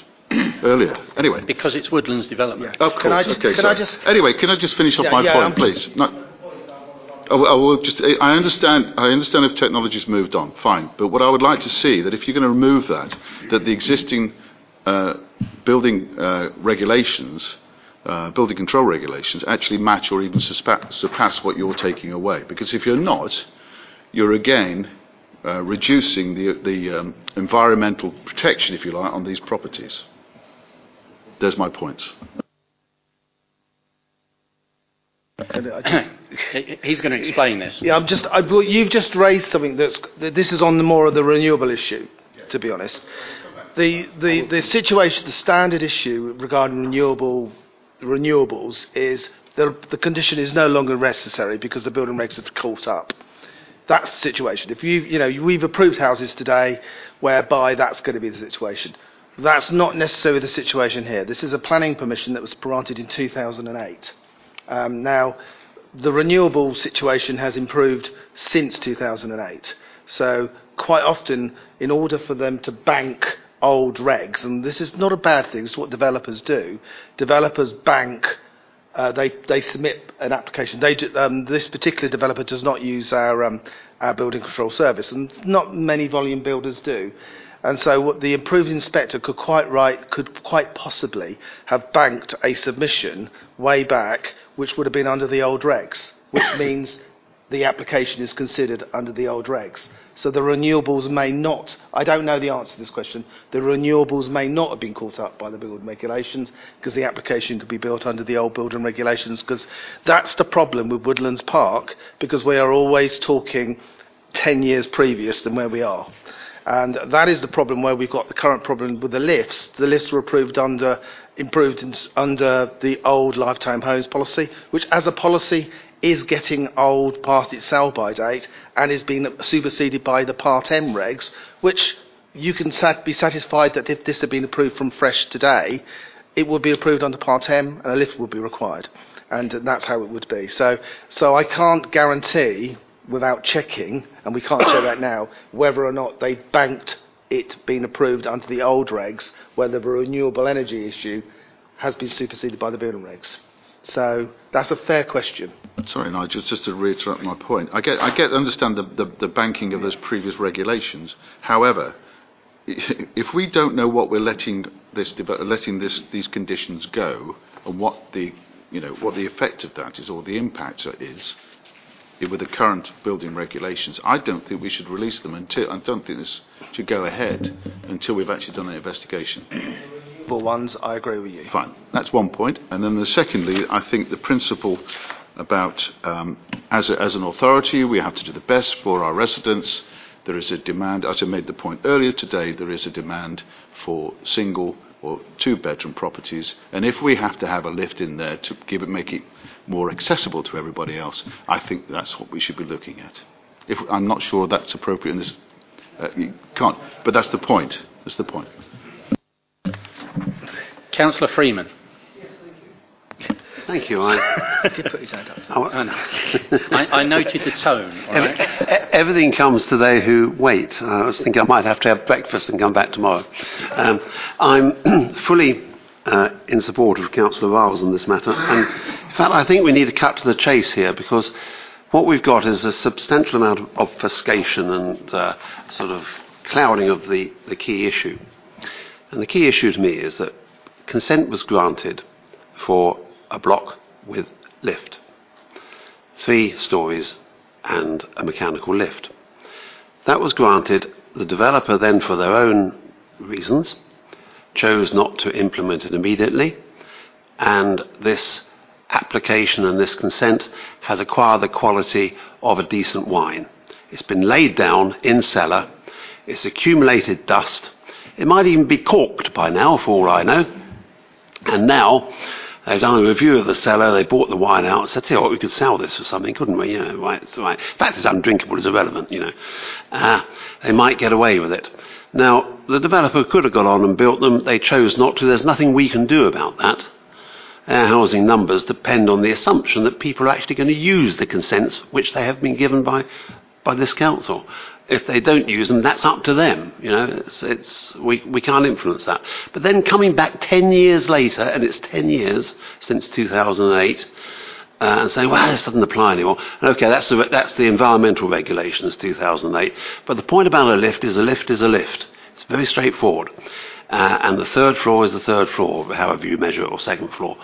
Uh, it's an essential part of the development. We found it essential then. I don't believe that that condition should now be relaxed. And more importantly, why should you, just because you're in a one bedroomed apartment, be penalised for being in a one bedroom apartment? If I was one person living in a two bedroom apartment, this penalty, this penalty would not apply. Uh, presumably, they, they, they do have lifts. I think the, the, the most valuable thing that this chamber has, and that this council has, is planning consent. And that is the ability not to give planning consent. When we had the uh, a, workshop here on planning, and it was particularly relating to garden communities. The um, presenter said the most valuable thing you have is consent, your ability to give it and your ability not to give it. And I think we should send a very strong message. Just don't give consent for this. It's very straightforward. You know, don't try it on, please. You know, it's been a long time. We spent a lot of time on this. As far as I'm concerned, uh, they have a lift. Not so f- worried about the environmental stuff. I accept what uh, um, Nigel Brown says that we've caught up with that in terms of building regs, but actually a lift is a lift. Councillor Fairhurst. Thank you, Mr. Chairman. A couple of things. The first, of course, is we, we, are, we are advised that the environmental things have become redundant because they've already been incorporated in other planning processes. Well, if that's the case, then what's the problem with the condition? We've already met it. So let's keep it in. It makes no difference. Um, the second thing, of course, is the lift. And I'm afraid I totally agree with what Councillor Freeman has said. Um, and I propose that we, we reject this suggestion and we thank you. Councillor Loughlin. Thank you. Um, well, I'm rather concerned um, that Housing has said that uh, lifts should only be provided for uh, two bedrooms because any woman who's had children will know that struggling up or downstairs with a child in one arm and a pram or a buggy is impossible. You cannot leave it in a corridor because it's a fire risk uh, and it, impedes an exit. And if you had three families in there, then you'd have could have three prams, and that w- that's a definite no-no. So I I don't see why we need to remove this condition. I believe I was actually on the committee that actually put that on, and I think at the time we probably had quite a big discussion around that, and uh, I thought that was the right thing at the time, and I don't think uh, I would have changed my mind now. So I won't be voting to remove that condition. Okay. Anybody else? No? So you've all had a go, as usual? okay. Um, I have. Uh, I think, Councillor Fairs, you proposed a refusal. Yeah. Does that find a seconder?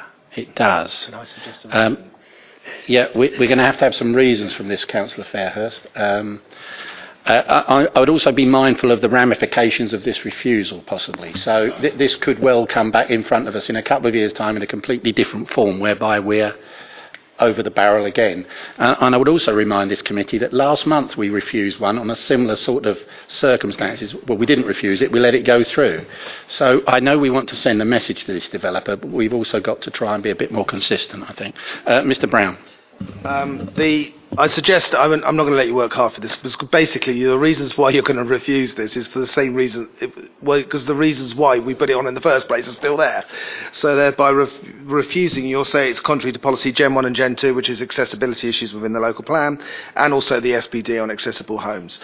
I should also emphasise the implications of this, the, the, what will actually happen the, if the applicant decides to appeal against this decision, um, then obviously our, our SPD on accessible homes will be open to scrutiny. And, but by then, we could be in a different situation regarding the local plan as it's moving forward. You know, but the second issue are the implications directly on the site. We have a particular um, housing provider who has wished, it is the housing provider that has requested the, the, the, the seek in the list to be removed. It is one of the housing providers. Um, that is no guarantee that none of the other housing providers aren't going to come up with the same problem. What it is it basically doing is holding up at the moment the delivery of market dwellings because obviously it's going to hit a particular trigger whereby the market dwellings can't continue to be provided. But we've been waiting 10 years, so at the end of the day, but there is a delay in the provision of affordable housing. Members can't lose the site, but members are have made that weighed that particular. We have a proposal and a seconder for refusal. Can I please have a show of, for refu- show of hands for refusing this application? One, two, three, four, five, six, seven, eight, nine, ten. Okay. Um, and the reasons will be Gen 2, not Gen 1. No, Gen 1's roads only. Gen 1 is access and roads. It's Gen 2. Okay, thank Sorry. you very much. It was also contrary to the SPD uh, 2005. What, the renewable one? The renewables. Yes. We'll add that on. Thank you, Councillor. Which brings us to the last item. Thank goodness. UTT 173111, full application, Building 60 at Chesterford. Luke Mills to take us through the application. Yes, Councillor Chambers. Before you start this application, I, I just have something to say in as much as I listened carefully to what Councillor Fairhurst was saying and whereby I, I'm not sure I agree entirely with him on some things, I do find that I am in an uncomfortable position with regard to this application. This authority has put in more than 50 million pounds into Aviva going into partnership, which I totally agree with. I don't have any problems with that. But I do think that where you have a large, and it's a multi million pound interest now, I do find it very difficult to um, see myself as making dis, a, decision on something which I've put forward myself, if I can put it simply like that. I understand it is in the interests of the people, and everything we do is in the interests of the people, but it still seems to me very uncomfortable, let me put it to you that way, that I should be making a decision on something as big as this that we own 50% of. Okay, your point's noticed. Councillor Ryles, did you want to speak just before we start? Uh, yes, uh, just to come back to um, uh, council, my fellow councillor. Um, we've got a huge potential hole in our budget as a council going through in the next few years. Huge, millions. Okay. Now, we are a very prudent, sensible, you know, financially aware council, and we're doing that not because we want to just make money, we're make, doing that because we want to be able to provide the services for our residents, etc., etc. Now, I am completely comfortable with approving this because I think that this will enhance. Okay, okay, right, right. But okay, let's okay, let's let's come back to that point. Come back to that principle. Are we doing this for our own personal gain? No. No, we're not, are we? Who are we doing this for? We're doing it for the residents, for the council, through to the residents. So as far as I'm concerned, let's just get on with it. Thank okay, enough said. Mr. Brown's just going to clarify yeah, one point. I, I just got to clarify two points now. Since now, first of all, the, what Councillor Ryles has said is what we want to try to avoid. It just completely disregard everything Councillor Ryles has just said. You need to be considering this application on its planning merits. If it's not acceptable, you should refuse it. If it's acceptable, you should approve it on its planning merits. The fact that you are considering the application, I think you're give, giving yourself a disservice. Had this not been within the EDC ownership, it would likely be a delegated decision. Because of our own ownership, that is why it's been brought to a higher body in terms of planning committee. And I think you're doing yourself a disservice in terms of giving this application complete scrutiny, like you do every other application. And the fact that you, you know, that as, as a result of it being approved, there is a benefit to the community, but that is not, and it will, should never be a community, it should never be a driving force. Thank you, Mr. Chairman. I, sorry, I just need to come back and say I just wanted it minuted because I think it's only fair to the public, for the ordinary person of the public, not just a few, that they understand we are, why we are making this decision. Thank you. Thank you, Eric. What Councillor Chambers has said is the very essence of what I've been trying to say. If we, if we search our consciences and we ar- arrive at Councillor Chambers' view or Councillor Ryles' view and we've considered the process, we're at least affording the, the public the opportunity to, to demonstrate we are, we are reasoning with objectivity and we've considered this issue. It's a question of saying, and we really have to do this, we are public officials. We have to always question whether we have a conflict of interest or whether we're in a position to make an objective decision. If you look at our own issues in terms of in- interest, the measure, the measure is would, this is the test of it, would a member of public with knowledge of the relevant facts reasonably regard this, this interest, our interest, so significant that it is likely to prejudice our judgment of the public interest? In this particular argument, there actually has been a statement that we, we have a conflict. So we have to apply our minds to it, and if all ten of us have, have done so and arrived at the result that, that Councillor Ryles has, I'm completely happy with it, but we have to apply our minds to it. Point noted. Councillor Loughlin, and then I'm going to go to Mr Mills. Right. Well, I, th- I think it might boil down to whether we're making a planning decision, but could, can I ask Mr Brown, would we be challenged at judicial review, or could a member of the public perhaps think that we had made a decision uh, under, if you like, Wednesbury uh, unlawfulness and ch- challenge us under judicial review? Well, it's a fair question, but it's picking up Councillor Fairhurst's point in terms of when you are making a decision in this room, you need to apply your minds to ensure that you're doing it in an appropriate way. And if that's the case, there's nothing, anything can be challenged, but the fact is you need to be careful and have that in the back of your minds. And I think Councillor Fairhurst raising that twice today is a, is a good exercise, so members can just exercise their minds every time. You need to concentrate. You are a planning committee at the end of the day. You're not making any other decisions, um, but you need to be mindful that you are doing it in the public interest. In, in Luke Mills, would you please like to make your presentation? Thank you, Chairman.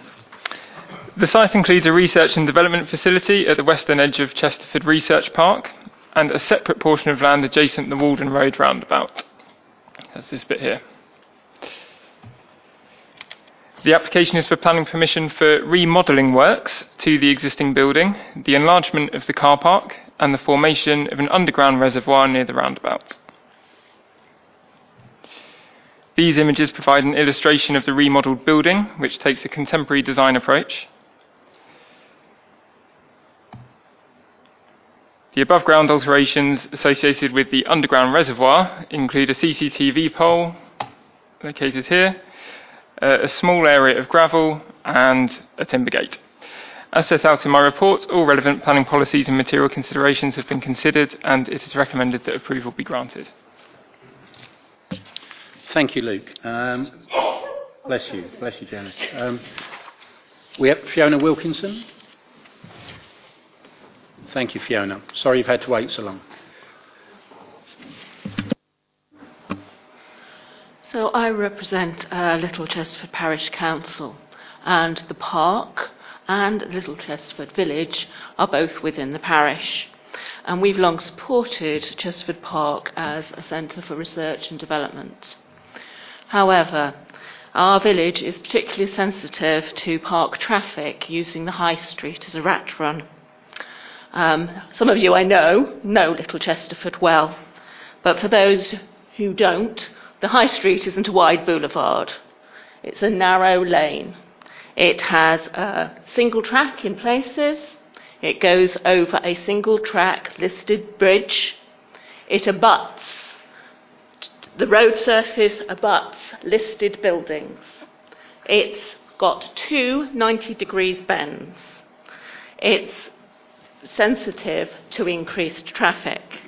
And it's because of this that your predecessor committee, when they approved the master plan and the travel plan for the park, they put in place measures to restrict the traffic through the village and to seek to reduce the use of the private car. But these plans haven't been entirely successful. So about 70% of traffic going through the village at peak periods is going to and from the park. That's for every four cars going through, around three are going to and from the park.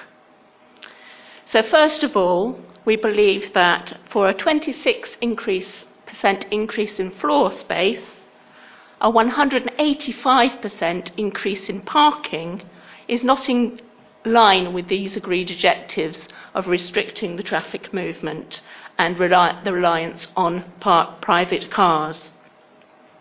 And secondly, Essex County Council, the Highways Department, have recommended that a travel plan be put in place that includes measurable targets and measurable goals and ways of achieving those goals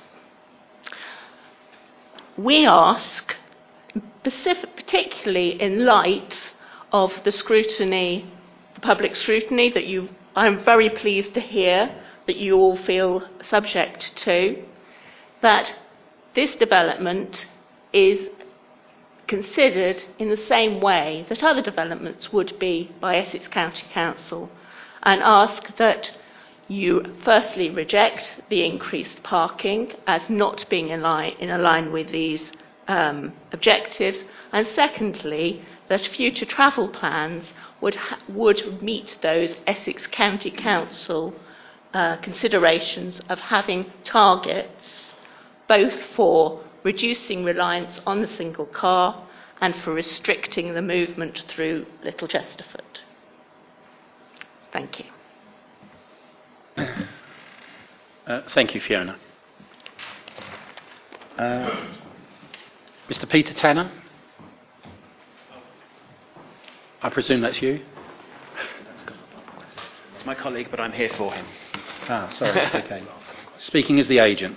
Thank you. Uh, thank you, Chair. Thank you, members. Um, so, Firstly, this application is for a refurbishment and extension of, an existing building. Um, the aim is to uh, bring the building up to a, uh, a, modern standard. The building has been vacant for um, some time now.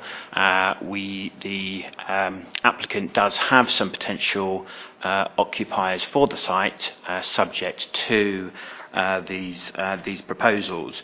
Um, in terms of the, the, the car parking uh, provision, um, the car parking that is proposed as part of the application, uh, firstly, uh, is in line with the, uh, the, the, relevant car parking standards uh, for the, uh, the floor space that is proposed here. Um, the parking standards allow for 125 car parking spaces. The proposal proposes 111.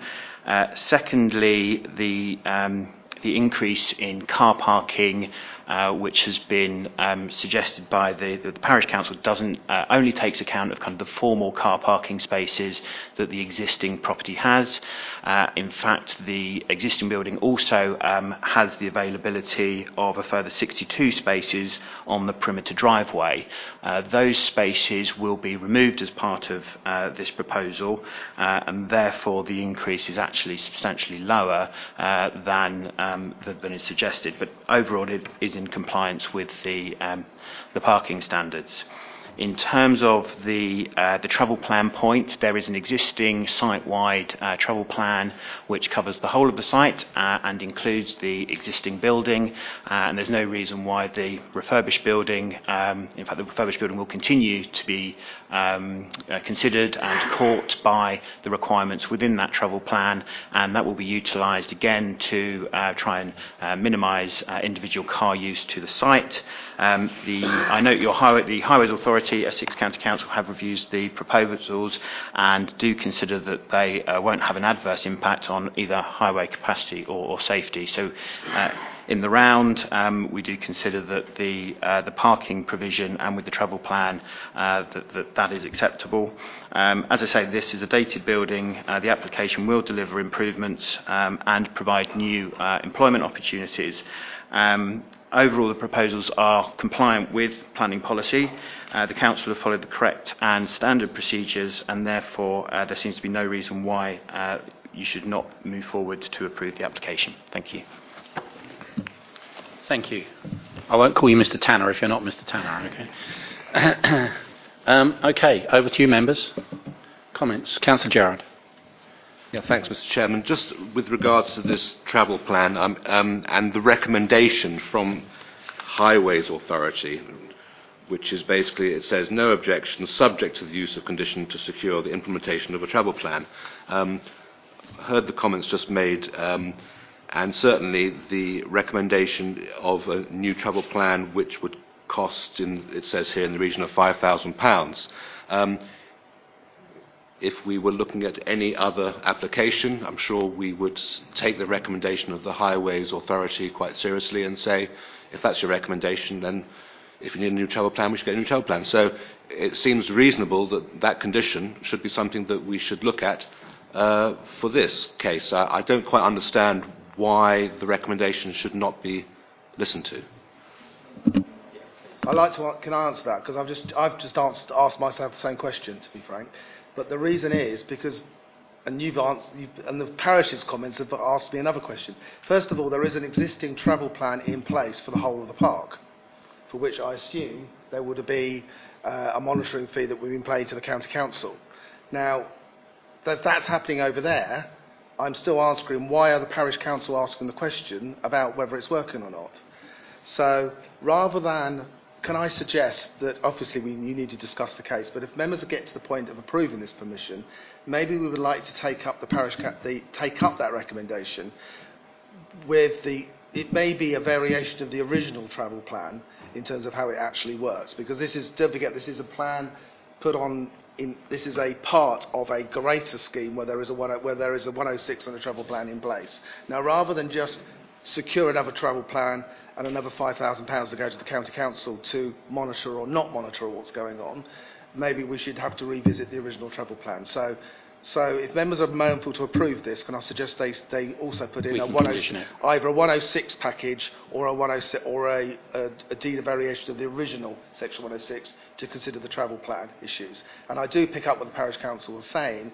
Obviously, they're the ones that are impacted. It, the- obviously, the planet's impacted by the, the improved use of cars, but if the parish has been affected by it, we need a proper look around in terms of how this monitoring is working. So I would suggest that if members are mindful to approve it, they add the, the travel plan issue as a, as a potential 106 or indeed a deed of variation, depending on how it comes out.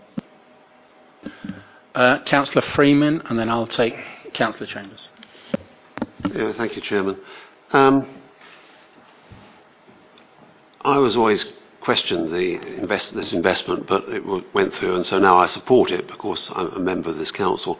And the three and a half million pounds to refurbish this building also I support because obviously we must look after our investment. Uh, and it's a public investment basically. It's, it's not our investment, it's made on behalf of the public.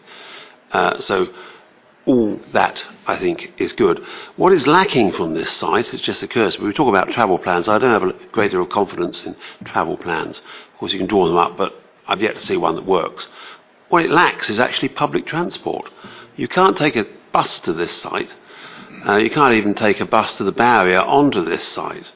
And an awful lot of people in Saffron Walden work either here or at the Genome Institute up the road, or some of them work in Babraham. Uh, a surprising amount of the scientists and technologists that populate these places live in places like Saffron Walden, and yet they have to drive to and from work or share cars if they're good. So I, I, I, I will vote in favour of this um, proposal uh, because I think we have to support our investment.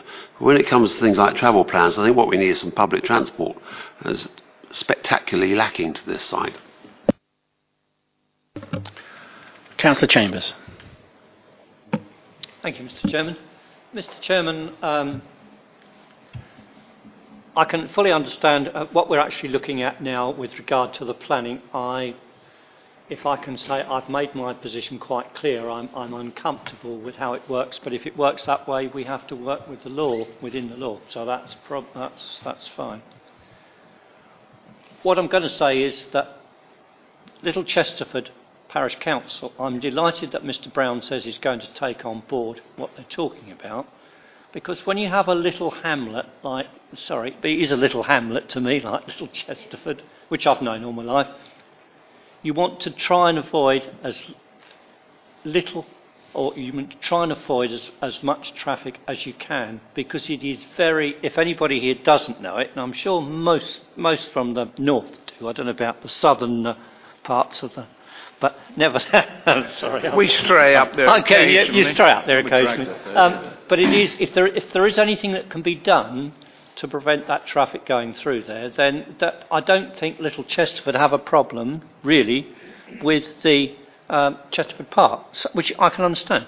But if you can get a cut through somewhere with, if I go from here to Mr Mills, that's more than a, a lot more than the width of the road and you've got a bridge to go with it too, you're talking about public safety. So hopefully we can look at another angle, apart from the planning side of it, where we can overcome that. Uh, what we will do is, if we are mindful to approve, then we will ask Mr Brown to expand on what we might be able to pull in in the way of a travel plan going forward that would address some of these issues. I am aware, I, am aware that there is no public transport, but I'm also aware that the, uh, the centres run their own vehicles into some of these with their own coach service and things like that. So they do what they can, and, and I think we'd all got to recognise that point. Okay, anybody else wish to speak on this matter?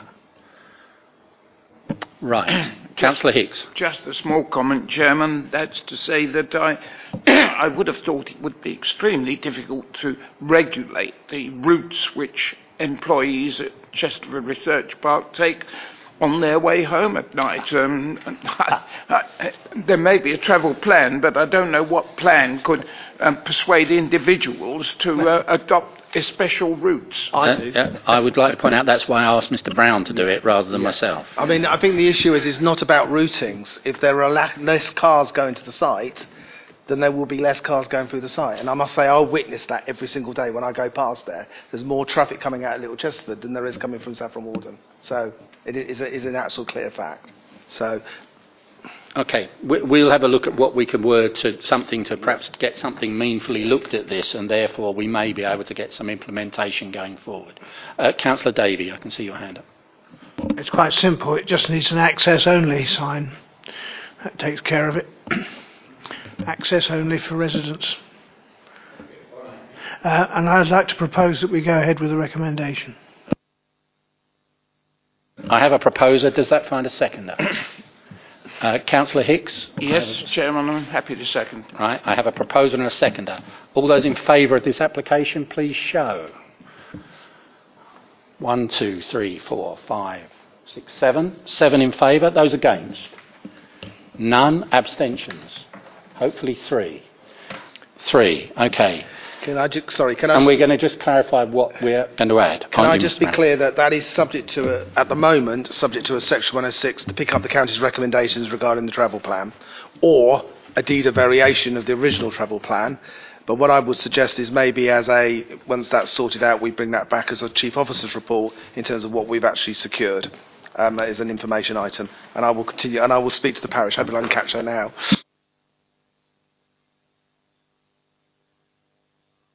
Ladies and gentlemen, meeting is closed. I've lost my bet as usual.